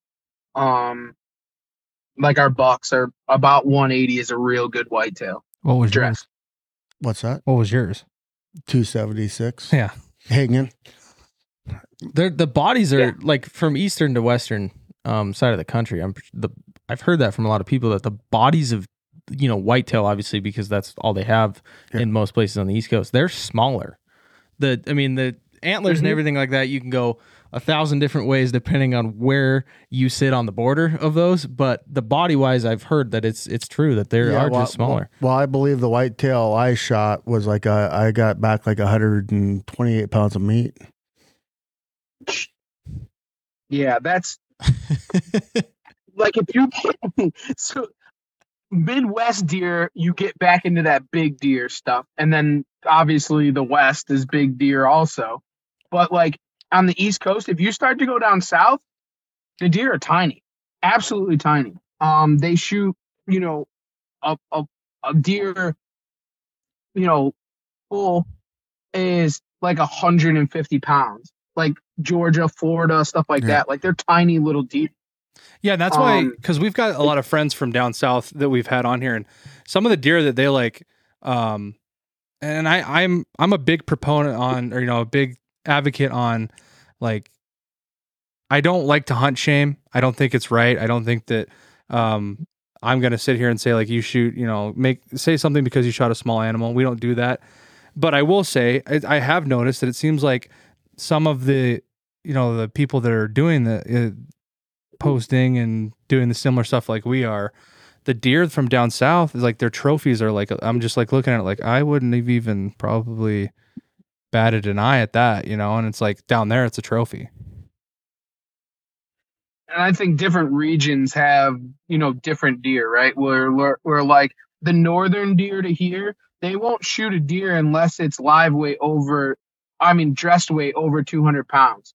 So like when the guys in Maine, New Hampshire, Vermont, New York, those guys they don't they track deer, and if it's not over 200 pounds dressed weight, they literally will not shoot the deer um, and they go by body weight. They don't go by antler size. They don't care if it's a spike horn. If it's over 200 pounds dressed, then they're going to shoot it. Right. Um, it's just different regions have different things. Where like here, everything's on antler sizes. They don't care about the body of the deer. But you go four hours north of here, and they're about the size of the body, not the antler. You know, that's super interesting to to hear that like cuz I've always heard the border running north south that splits the United States as far as um you know, deer population, everything about deer um sizes, things like that, but it's it's interesting to hear that there's a a east west one on the eastern coast as well that basically splits, you know, runs through and all that southern stuff. And a funny story, I had had a buddy that was stationed in Texas um in the army in Fort Hood and he's a Montanan, and you know he had a bunch of friends that he met down there that are from Texas, and he showed them a picture of a mule deer he shot up here, you know, uh, four years ago or something. I think it was maybe like a 145 inch mule deer, you know, not like a giant by any means, and they thought it was the biggest thing they've ever seen in their life. Because they were showing him essentially the same way that he presented that mule deer to them they were doing that on like a, a barely hundred inch whitetail or something, you know, like something like Their a three point. And it's they were like that is that an elk? Like they like they had no idea, you know. And it's just it's, I mean, obviously that's per you know two different species, but um, even with whitetail, you could do the same thing. Go down to Georgia and compare whitetail. I mean, it goes both ways. I totally agree. It's like when we go out to the Midwest and we shoot deer out there and we come back home and you show guys and they're like, oh my God, that thing's absolutely giant.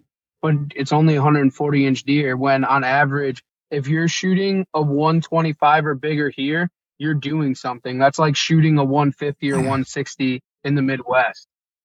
Are you guys uh you guys the the do you say eight point or four point? How do you what do you guys do for your sheds? I don't know where that line stops. Is that a southern thing? Uh, no, we do four point sheds. Okay. Four point sheds. Yeah. That must be a I southern don't think that's what you were trying. I don't think you meant to ask him on sheds. I think like like like when you look at a a deer, it's a four point. It's a like Well, you no, say well, it's a four by four and four by four, or Yeah, is what- it, what or do is you it an call it? If eight point? Oh no, it's an eight point. It's an eight point. Really?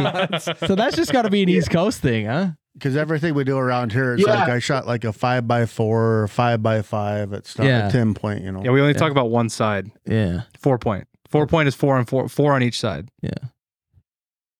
That's uh I have a really good buddy of mine um that we breed dogs with and he's from the Dakotas and he's always like, "Oh, look at this four by four. I'm like, "Bro, that's a that's a fucking eight pointer. What are you talking about? That's a fucking four pointer."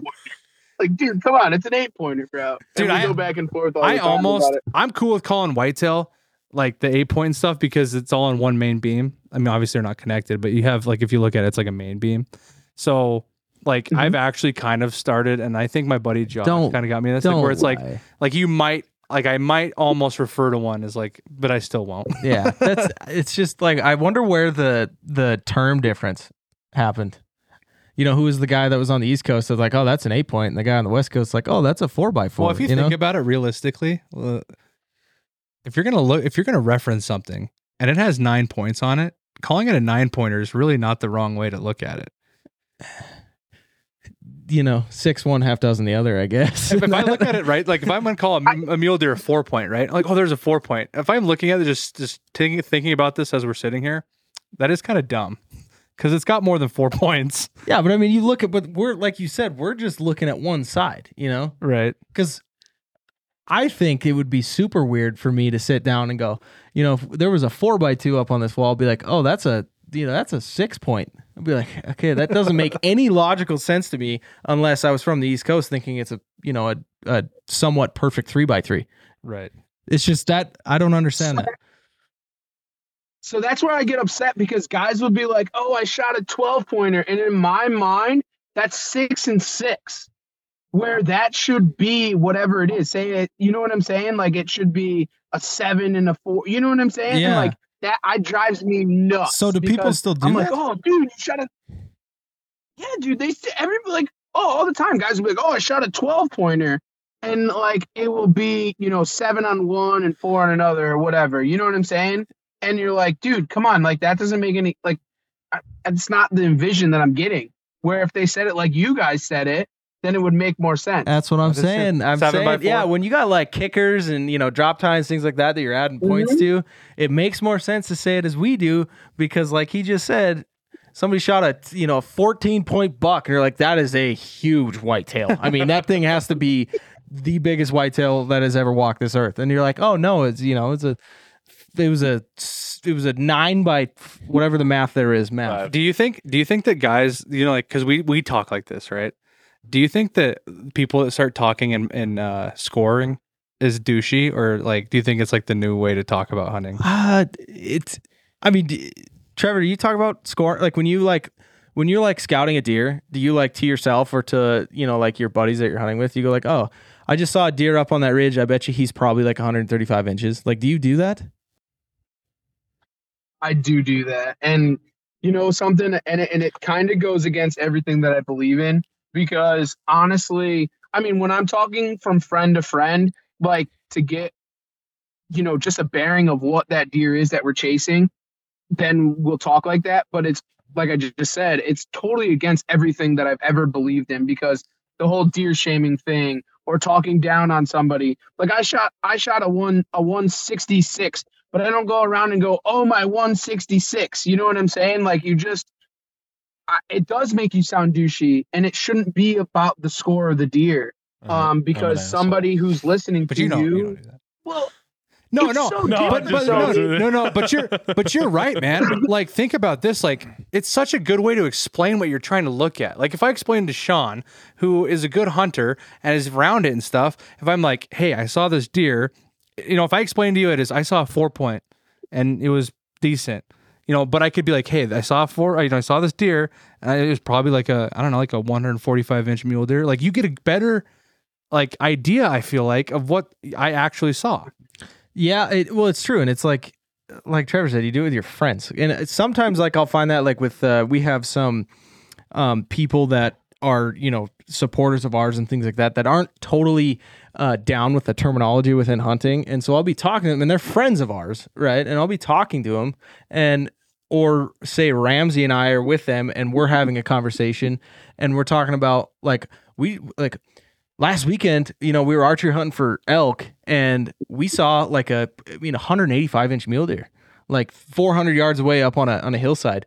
And to them, they're probably like, what the hell does that even mean? You know, is that like, is that big? But it's, it's, I- I don't know if it's the cool thing to do. There's certain scenarios for each type. I do It feel like it's the- trendy. Like I don't remember. Do you remember like five, ten years ago, people ref- referencing stuff like that? Maybe. Oh, No, no, like with our clients, a, a, a lot of our guys, I mean, we've shot some 180, 200 deer off the property over the years, but you know, 130 or 150 inch deer, people, you know, when they say 180 inch deer, most people don't know what a 180 inch deer looks like. I mean, They all think they do. You know, they do when it's 150. But we've shot some monster bucks that, you know, at the end of the day, that would make Boone and Crockett where the guys don't give a shit about the Boone and Crockett or the score. It's going to look good on their wall. Yeah, I just feel like it's a trendy thing, kind of. But is. like I've I've I've succumbed to it. I have to. I've I've done it. I would say the last at least three to four years. That it's like, you know, it. I don't know why you do it, but like you said, it definitely gets my hype up a lot more when I'm hunting with you, and you go, I just saw a 320 inch or 350 inch bull coming down this hillside. I'm gonna be like, holy shit! All right, let's go. If he goes, I just saw a six point. I don't know how big that six point is. It could be. It could, It could be a- 250. yeah, it could be a inches or 260 inch six point. But when you say something like that, I'm like, okay, like that, you know, that's the animal I want to pursue. It's I think it helps that situation. But you also you got to understand what the scoring means and I feel like a lot of people might use that term and not truly know what the scoring is. I don't know if you see that on the East Coast at all. So one of the things that I do a lot of the times, and it's just, I guess it's more the humble side of it, is literally like if I'm having a conversation with somebody and we're talking deer, say we're at a show and we're talking deer and they're trying to tell their deer story because I love to hear deer stories. I don't care what it is, if it was a spotted fawn or a 200 incher, it doesn't matter to me. But what I do is I don't talk about anything that I've shot until I've seen a picture or they've told me about the deer, right? Because if you go into a conversation with somebody and you just come charging out with your pictures or your stories or whatever, You don't know the person that you're talking to. So like that guy could probably shoot bigger deer than me. And if I come out bull rushing saying that I shot a 140 and he's shooting 160s or 180s, you know, you're gonna look like an idiot. And you're also gonna look like an idiot if you come out showing that you shot 130s and 140s and they're only shooting 110s and 120s. So like I try to feel out the situation before you go into the situation. You know what I'm saying? Because you don't want to be that guy. So I um, think and, and shaming that person. so. I think the group consensus here is is there's a certain group niche of people that we can use those terms to, and it, it's it's it's fine. It's Certain situations. certain situa- certain situations and a certain group of people, and Dude, it I makes t- sense. I tell you what, one of my favorite things, and I think I got this from like when I started guiding, is like I love talking to Eastern and like Southeastern, Northeastern people, like we are with you right now, because you guys are so hard up for whitetail and turkeys. Like it's just like you guys love it, man. It's like you're like you just you could hunt deer every day, all day for the rest of your life, and whitetail, of course. And uh, I love hearing about it, dude. Because like, I, not that like I mean, of course, we have our passions here, but like just the the turkey and the deer hunters, man, of the East are like the the backbone of of, of the outdoors. I feel like. oh, for sure. I would rather hunt turkeys than anything. I could care less about deer. I just do deer to get me through the fall.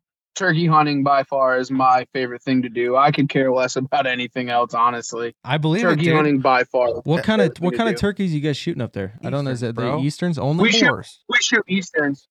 Easterns. Are those bigger Only than Merriam's?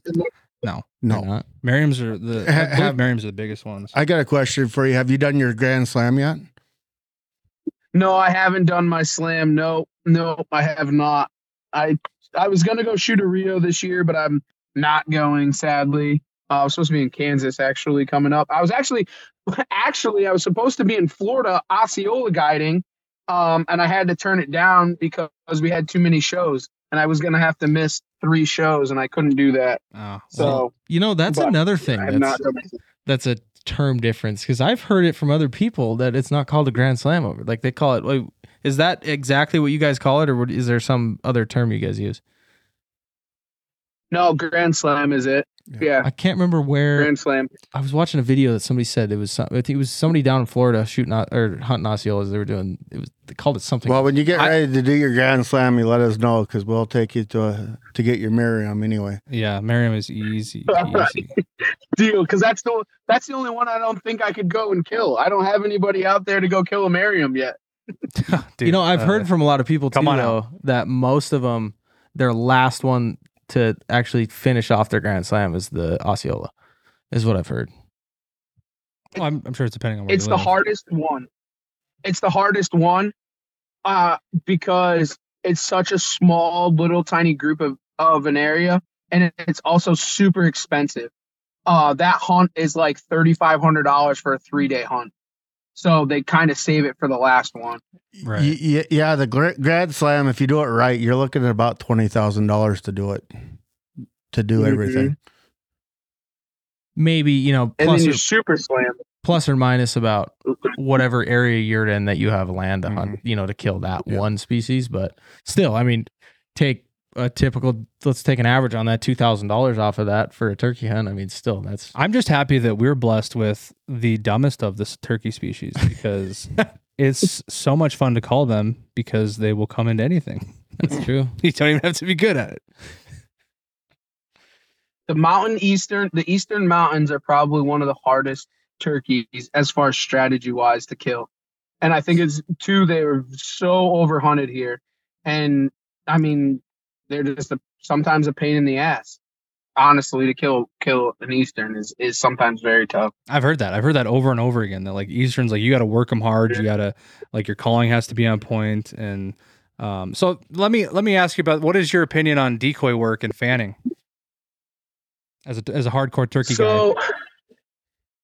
i all right i would i'm i'm against it but i'm for it right in the right situations um so i did it for the first time last year.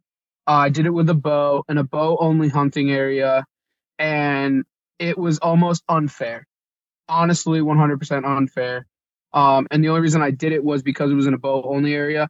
If i was to do it I would never do it in a gun hunting area. Never would I ever. No, no way. Yeah, I, I know that's like There's a big people that get shot. it's like a big topic like because like to be honest with you we're not like hardcore turkey hunters like we're we're elk hunters and we're we're mule deer hunters that's kind of our main thing and so like it's kind of like a sub thing that we do and to get more like Mhm. we've gotten more involved in it in the last couple of years where it's like um we like it because in the springtime it's like mini elk hunting you know what i mean you're doing the same Mhm. thing you're calling them in it's like little they're little mini elk so it keeps us uh covered till Keeps till us elk- at bay. it keeps us our, our hunting hearts hel- happy until you know you get through a little bit of fishing and then it's back to uh, archery in in September. But um, I keep seeing that the more and more we get involved in turkey hunting, you you hear there's so many like um, really hardcore opinions on ways to do turkey hunting. Whether there's even like you know I've heard some really high opinions on like just ways of turkey calling, like doing do's and don'ts and roosting and stuff like that. It's it's crazy to me. It's like it's a whole whole other like like turkey hunting is like its own entity almost. Yeah, and that's definitely another thing that like s- the country is split by because like we've talked to a lot of guys down from this like down south that are like Alan is a huge turkey hunter. He loves it, and it's it. You know, maybe it's because of uh difference in number on species that you can hunt in that area and things like that. But uh those guys are just like to the bone turkey hunters, man. It's cool. Yeah. Yeah, I love talking to guys like you, Trevor. It's fun. Fun to hear different different uh different it's just a different way of life than we live up here. Yeah, for sure. and we have we have the true mini turkey, uh, the true mini elk here in the East Coast also. Yeah. Right.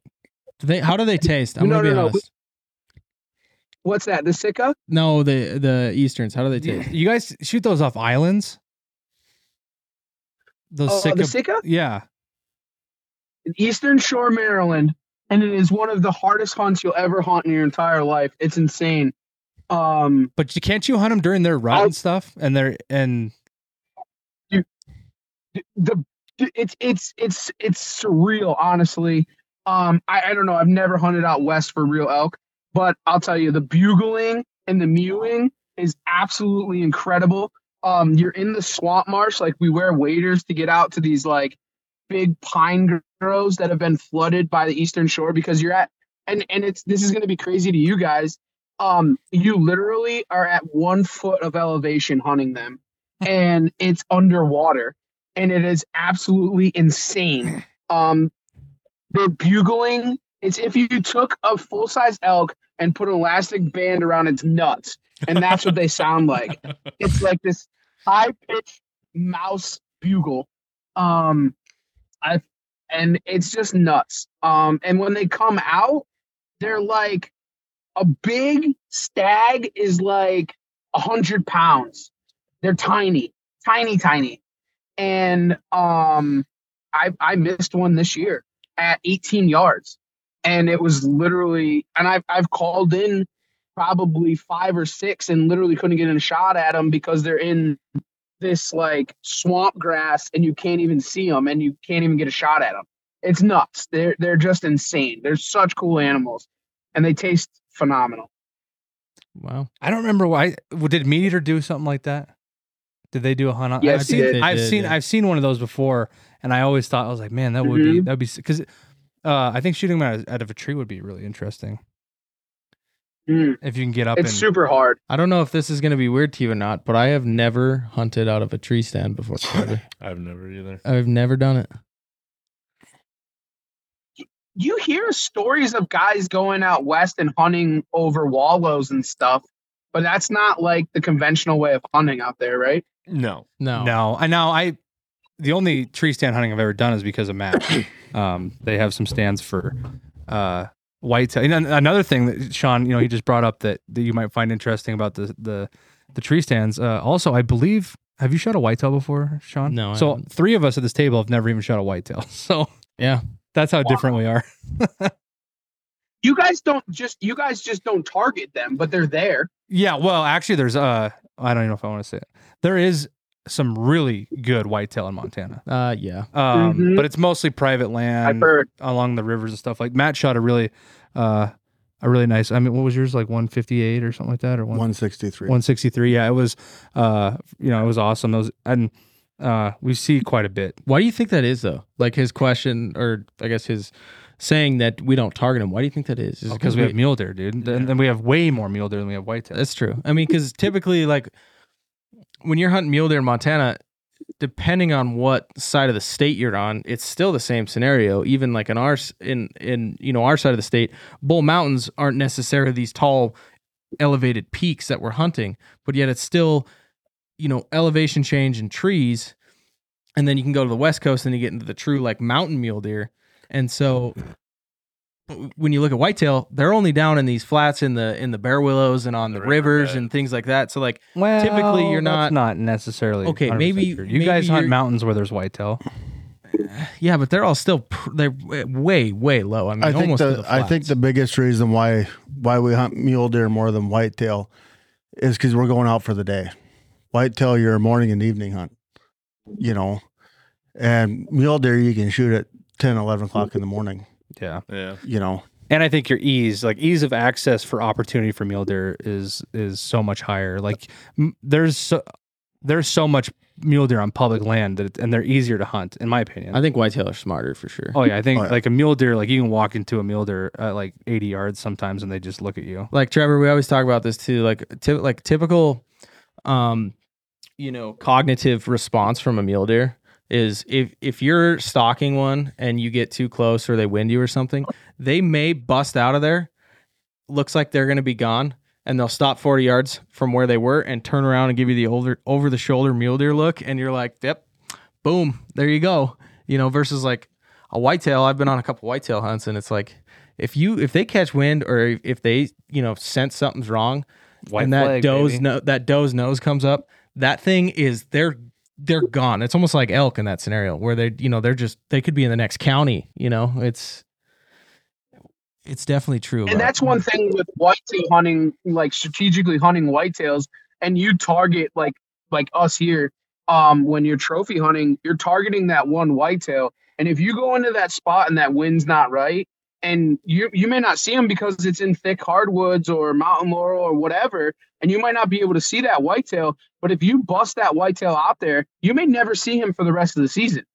Like he'll literally be in the next county, and your neighbor's going to end up shooting that deer that you've been targeting all season because you made a false, a bad move, and that thing's completely gone. And I would almost say totally that that would be like the op- almost the opposite of like mule deer hunting because you could jump a you know the target buck you've been looking for all season that you've had on camera and things like that and then he could be in there the next day Yeah. I think it all depends on maturity of the mule deer too. Like a lot of a, a- lot of big bucks that I've seen that I've bumped and like accident because.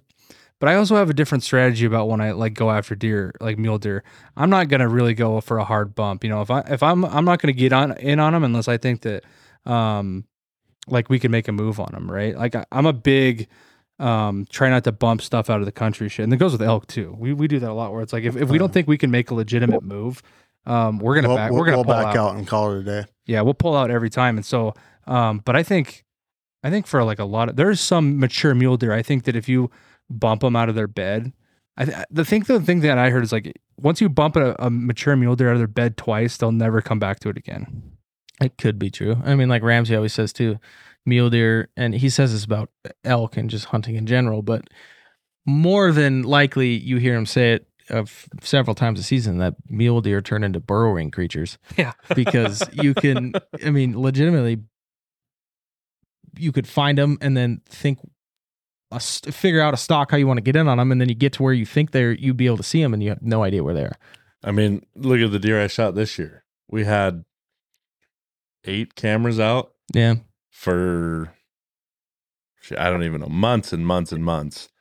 Never saw him once on camera. Just happened to go back in a coulee that we don't Yeah. normally go to. And Well, there he is. It's funny because the same thing about the big deer that we had on camera that you and I were like gonna target. We never saw him, truly saw him in person.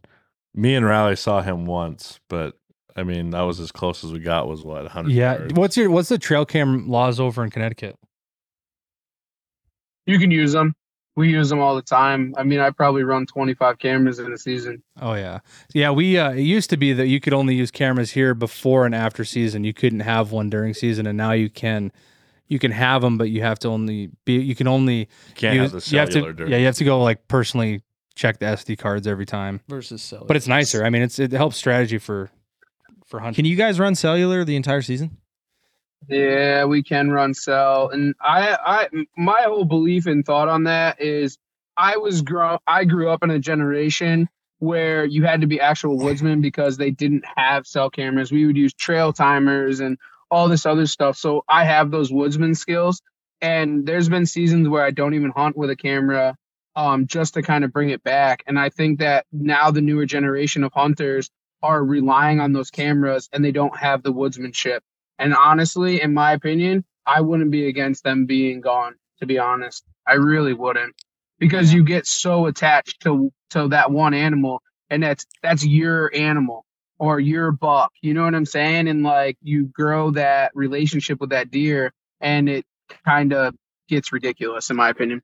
No, I agree. I see a lot of points and and see I I'm at a place where there's so much so much area that um a couple different places that are so much area that you're not going to more more than likely you're not going to see the same animals you know in 2 weeks that you Right. saw 2 weeks ago. Um I've seen it as a as a tool um but I also get what you're saying, man. There was uh, if you're depending on the, your an, your deer comes through every day, every Wednesday at nine o'clock, right? Um, some people are just hunting Wednesdays at nine o'clock now, and I think that does take away a little bit from um, from the whole outdoor aspect of it. But even you know my bull that I shot this year, we didn't even have a camera over there. Um, that we I've never seen him on camera. Um, so you know it, it's I think it's like it's I think for us as the way we use it, it's just more fun for content than anything. Well, and you know, I think too, like take a positive from like the style how we use cameras in Montana, where you're not allowed to use cellular, so you don't have, you know, during season, so you don't know uh, that that deer that you've had pictures of since you know July is, you know, in their in your spot. The positive you can take from it is it almost builds like a um, your toolbox as an outdoorsman because you could go out there and put a camera in a spot that you think looks good and go out there and check the SD card two weeks later and have nothing on it, and then that can kind of like boost your um your outdoor toolbox to be able to better yourself as a whatever target species you're trying to get pictures of, knowing that they're not in that environment. And I would say that's probably really more singular to us because there's so much land in Montana. That probably doesn't really affect you, Trevor, because you guys don't really have the vast landscape. Uh, where you're hunting at, Trevor? Like, like how many acres on average are you hunting at a time? Some of my best properties are under 10 acres. Wow, That's And crazy. what would be like a large um a large section to hunt? Um, I mean, some of the public lands are probably like a big public land for me to hunt here in the state. There's probably 3,000. Wow. Okay. That is actually shocking. That's I mean, crazy. seriously, like I, I I had no idea about any of this. Oh yeah, that's why they have a lot of uh, like a lot of eastern states have um like shotgun only, bow only because they're, yeah, muzzleloader. Mhm. Yeah. Yeah. We're, we're Mhm. like the ranch we're hunting. I mean, is like 31 miles long by 19 miles wide in one chunk.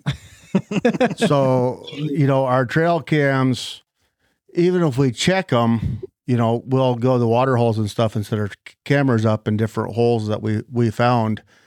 But I mean, you, you can be five miles from, from that camera where you actually bust a bull or the, the deer you've been looking for. yeah. That's I guess back Yeah, to what we're I was waiting. saying. Go ahead. No, no, we're just waiting for that one deer to come through that certain area, and you're looking for those pinch points along a river or whatever that you that piece of land, and you're waiting for that buck. He might be bedded, you know, you know, a thousand yards away from it, and you're waiting for him to come through that corridor at a certain time, chasing does in a bedding area or something like that. And it's a small parcel. I mean, I've killed some of my biggest deer on five acres. I mean, it's just the way that we hunt here. It's totally different. So let me ask you this question because I was never I never knew about this till it was introduced to me by uh, um, someone from I think they're from Illinois this year. Uh, some guys that we had down, and they said that there's some whitetail hunting that they do in a, in a certain season where they can hunt in the city. Do you guys have something like that where there's like city So property? that's So when I was talking about the baiting only area with unlimited, that's an that's an urban hunting. Um, and it's literally you're hunting half acre acre pieces um over bait piles, and that's yeah, that's urban hunting. I've heard that And some of the best to- hunting they ever had was on some of those places. Well, you look at like Seek One; those guys kill absolute giants in Atlanta, Georgia, and they're in on an acre piece of land, and they're shooting two in two hundred inch deer in the city. Yeah, that's so crazy. I, you know, oddly enough, and I don't know if you'd ever even imagine that we had that. We actually had an urban hunt in Montana that they were doing. It was a city about 60 miles down the road, and uh, it was for mule deer. Uh, what would you call it? Like a It was like Overpopulated. yeah, like an overpopulation management thing and hunt. management hunt. There you go. Um, and so that was interesting. I did that a couple years ago, and uh, it wasn't bad. I mean, uh, there was one point where uh, we had set up our blind because that was the only way we thought we could really get on any of the deer is just to be because it was way past rut and it was in the winter essentially, uh, deep winter. And I remember we were sitting there in the blind. And uh, some lady was walking her dog ten yards right by, and just starts to walk by with her dog, and, uh, and I was like, "Eh, I might might not do this that's again." a weird feeling for sure. and that's and that's one of the things. I mean, I've hunted out a swing set before here in the urban hunting, or you have the tree stand that's uh like right in the lady's backyard, and she's cooking, you know, barbecue on the back porch, and there's whitetails at the bait pile, and you're shooting whitetails and watching Jerry Springer on her big screen. I mean, like that's normal here in some of these areas. I love it, man. I mean, it really connects. Um, the, you know, the outdoors as a whole is just so many different realms of possibility, and I, I love it. I love hearing about uh, what you guys have got going over there, and uh, um, that's kind of what brings our community together. It's like everyone doing their outdoor adventures and and doing the most important thing, and that's getting out, enjoying the outdoors, whether you do it by yourself or with your friends or family, enjoying those memories. And uh, I think it's awesome, man. I think I think it's really cool. Absolutely.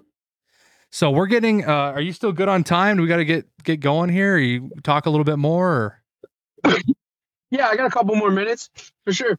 Okay, so we're just gonna end this. We always do this when we have some sort of either in studio or uh, on Zoom call interview, uh, where we just kind of go around the table here and we're just gonna ask you questions. And we might even ask you what your favorite ice cream flavor is. You know what I'm saying? But we Oh, like to okay. just we just like to we like to just throw out some random questions and just kind of get to know you as a person. Uh, it's just kind of fun. It's fun for us and just to to know some cool things. And uh, it take five minutes, might take a half an hour, uh, but that's kind of how we're gonna end things here. Sound good to you? Absolutely. So who wants to start us off? Oh, I, I gotta know because you're a you're an archery guy. What's your brand? Um, actually, I shot for Elite for a ton of years, and I actually just went back to Obsession. Okay. Okay. I was hoping it was going to be Hoyt or Mathews and you could settle it, but No. no. How many? We've got we've got two Hoyts in or no? What are you? He's Bear. bear. He's a oh yeah, he's a bear. bear guy. We got two Mathews, a, a Hoyt, and a, and a bear guy in here, and the Mathews versus Hoyt discussion comes up quite a bit. I'll never shoot a Hoyt if that answers the question. Oh. Yeah! Let's go. they're the only ones that make a bow long enough for me. You know, this is actually kind of a that that story about Ramsey buying that bow. That was really funny. I mean, he was he was seriously he seriously went into that thinking I might buy a Mathews. That's bullshit. He went in there into the back room of the bow shop and drew that Mathews once and put it down and then grabbed the Hoyt and he sat there and shot that thing 25 times. And we're like, You made your decision before you even walked in there, you liar. I am who I am, okay? Yeah. All right, who's next? Who's next? Me? Yeah. Um. Oh God, I wasn't ready. I thought we were gonna go. Wait, I got one for you. You've been in your truck this whole time. Uh, what uh, uh, what brand of truck is your favorite? Toyota. I'm a Toyota guy. Uh, that's a safe answer. I That's a like safe- that. That is a safe. Because you know that all of everyone was on edge to jump on you if you were a Ford, Chevy, or Dodge guy. Yeah. So, so we have a saying is if you pull up to a piece of public and a dude's driving a Ford, you know that you can go in there and hunt because he's not going to kill anything. Oh, But if you see a Toyota, Wow. if you see a Toyota, you don't go anywhere near that public because that dude is a killer, hands down. I'm two strikes here. God damn. Yeah, that's Yeah. That's awesome. I love So, that. so I got a question for you. You've been driving for what an hour and a half now. How far is your studio from your house? Uh, studio from my house is an hour. How many Holy- miles? wow. Uh, I don't. It's probably uh, 45 miles, probably. It's a little further than you have to go. Yeah. Well, well, well, well, the crazy thing is, is a, a lot of our clients that come up and they're like, uh, "How far is it from Billings to Hardin?" You're like, "I don't know, an hour." Well, how many miles? Like 65 to the ranch, and you know, 65 miles back east can take you three or four hours. So, Mm-hmm. so, so that's kind of an ironic thing because like we don't do nothing by mileage up here. It's always by the hour. Like, Yeah. how far is Yeah. Bozeman? Two hours. Yeah. You know. Yeah. I've never been to Connecticut, so I, or anywhere. The farthest east I think I've ever been is John, could you point out Connecticut on a map? uh yes. I think I could. It's somewhere in the upper right. I think I could do it. it's small. It is very small. Um, I had a buddy that went to Yale, so I know. Uh, actually, can't even remember what the town Yale or what town is Yale in. New Haven. Yeah, that's right. That's the name of it. I knew that at one point in my life. Pretty. Yep. I'm pretty. Yeah, it's about about 55 minutes from me, from door to door. So that's about what, like a hundred or maybe twelve miles. Yeah. Yeah. Yep, just about that. Okay. all right, all right, all right. Uh, unless it's like Grandma Cheryl's secret recipe, right now, what's the best way to eat turkey? Oh, I honestly, I love the way I I cook it. I take it and I put it in a uh just a like an oven pan and I put um Lipton um the uh, onion dip on it and cream and mushroom and I bake it and it's absolutely phenomenal. I love it. That's like so similar to one of our elk recipes, dude. Yeah. I love it. Yeah. It is. Matt cooks everything with French onion soup mix, dude, and it makes everything so good. That's good to know. All right, Rams, What? you got more? No. You're out. You're tapped out All already. right, I got one. I got one. Uh, so you, I, I know you. s- Are you more? I got this is a little two parter. Are you more of a archery hunter or a rifle hunter? Oh, archery through and through, no questions asked. Okay, Same so here, then brother. The second part of my question would be, when you are doing your rifle hunting, what rifle are you using? So it's kind of crazy. So going back on what you guys were saying and with like urban hunting and stuff, there's really I don't really have any rifle properties here. Like because we're so urban or suburb that I don't even hunt with a rifle. Most of my most of my hunting is done with a CVA um muzzleloader. Um because you're not and this is going to be crazy to you guys, but I don't think I've shot a deer over 80 yards in my entire life. Wow, I don't think I've shot a deer under 80. I don't think I've shot a I'm just deer under 80, yeah. I'm just kidding. We have. But No, that's awesome, dude. I think it's cool. I uh we're big bow hunters here, so we we, we respect the grind for sure. I would rather pick up my bow than a rifle. Oh, me too. sure. It's so much more fun. And it it's it, it comes in in tact with your like primal instincts, you know, as a bow hunter. Like it, it gets primal. Mm-hmm. Matt, you got any more? No, sir. Oh my gosh, these guys are weak tonight. Um let me think here. I had one and I lost it. really. That's never happened before. It was a fishing question. Are, are you are you uh are you a big are you are you like a classic eastern bass guy or are you more of an ocean guy? No, so I'm strictly saltwater fishing now. I, I don't think the last time that I freshwater fished, I couldn't even think of it to be honest with you. So I'm a bass fisherman, but a saltwater bass fisherman. Uh, I do light tackle, um, light tackle charters. So we do a lot of topwater fishing for big big striped bass. I'm known for trophy striped bass. Um, people come from all over just to catch their trophy striped bass here. I was gonna ask you because I feel like you're in that. Are you not in that region where the the striped bass do the runs that you try to hit every year? They come in big groups. I've seen this somewhere, and um, yeah, Dude. it's insane here. The striped bass fishing is incredible. Um, we we hit we start about right about now is when we start fishing in the rivers. Um, the smaller fish they start to fall out. of the rivers. About June, we start to fish in the Sound, and then July and August is when we see the cows, what we call the cows, and that's your 50 pounders, your 40 and 50 pound striped bass is right around July and August, um, and that's eastern here. That's what we're known for. That's awesome, man. I've always I've always watched. Actually, I think where I really watched is guys were doing top water flies for striped bass out of a boat, um, and that just I'm a big fly fisherman, so that that really uh, that really excites me to do something like that someday. But um, I think that uh, we've got about an hour and a half here, man. I think we've had we've had a great time. It was really cool to get to know you um, and talk to another fellow, you know, podcaster. It's been really really good This was time, a man. ton of fun. Absolutely, man. I appreciate you guys having me on. It was an absolute blessing. Couldn't thank you guys enough. Uh, we'd love to re- reciprocate and have you boys on the the outdoor drive. I think it would be Hell kind yeah. of fun. Awesome. Hey, you name the day. You name. You give me a time and place, and we'll all be there. So, uh, uh, you got anything to plug today? Instagram, Facebook. I mean, if you if you search the outdoor drive, you'll find us on all social media platforms. You can go to theoutdoordrive.com. Uh, hopefully, have our merchandise up there sooner than later. But um, like I said, man, I really appreciate you guys having us on, dude, and look forward to doing something with you guys in the future. Awesome, man. Let's stay. Let's stay in touch. I, I like to be. Uh, a big motto of ours is like, uh, you know, we like to be, make friends instead of just acquaintances. You know what I'm saying? Definitely. And we damn sure like to have you back ne- next year to uh, come get you Merriam. Yeah, Yeah. come do some turkey hunting down here. Yeah, yeah, and vice versa. You boys, if you guys ever want to come up striper fishing on the East Coast or kill an Eastern or whatever, That sounds you like a good always got a trade. place here. Yeah, Yeah, sounds like a great Yeah. trip. definitely. Um, we're gonna end things here. Um, Trevor, stay on. We're gonna talk to you a little bit when we close here.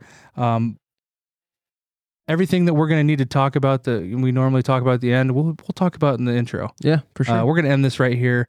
Uh, as always, we'll catch you on the next one. See ya. See ya. Peace. Thanks for listening to another episode of Bull Mountain Brothers. Hey, if you're looking for more Bull Mountain Brothers, be sure to follow us on TikTok and Instagram at Bull underscore Mountain underscore Brothers and Facebook and YouTube at Bull Mountain Brothers. Also, don't forget to check out our BMB store at bullmountainbrothers.com where you can find some super sweet deals on some seasonal merchandise and outdoor gear.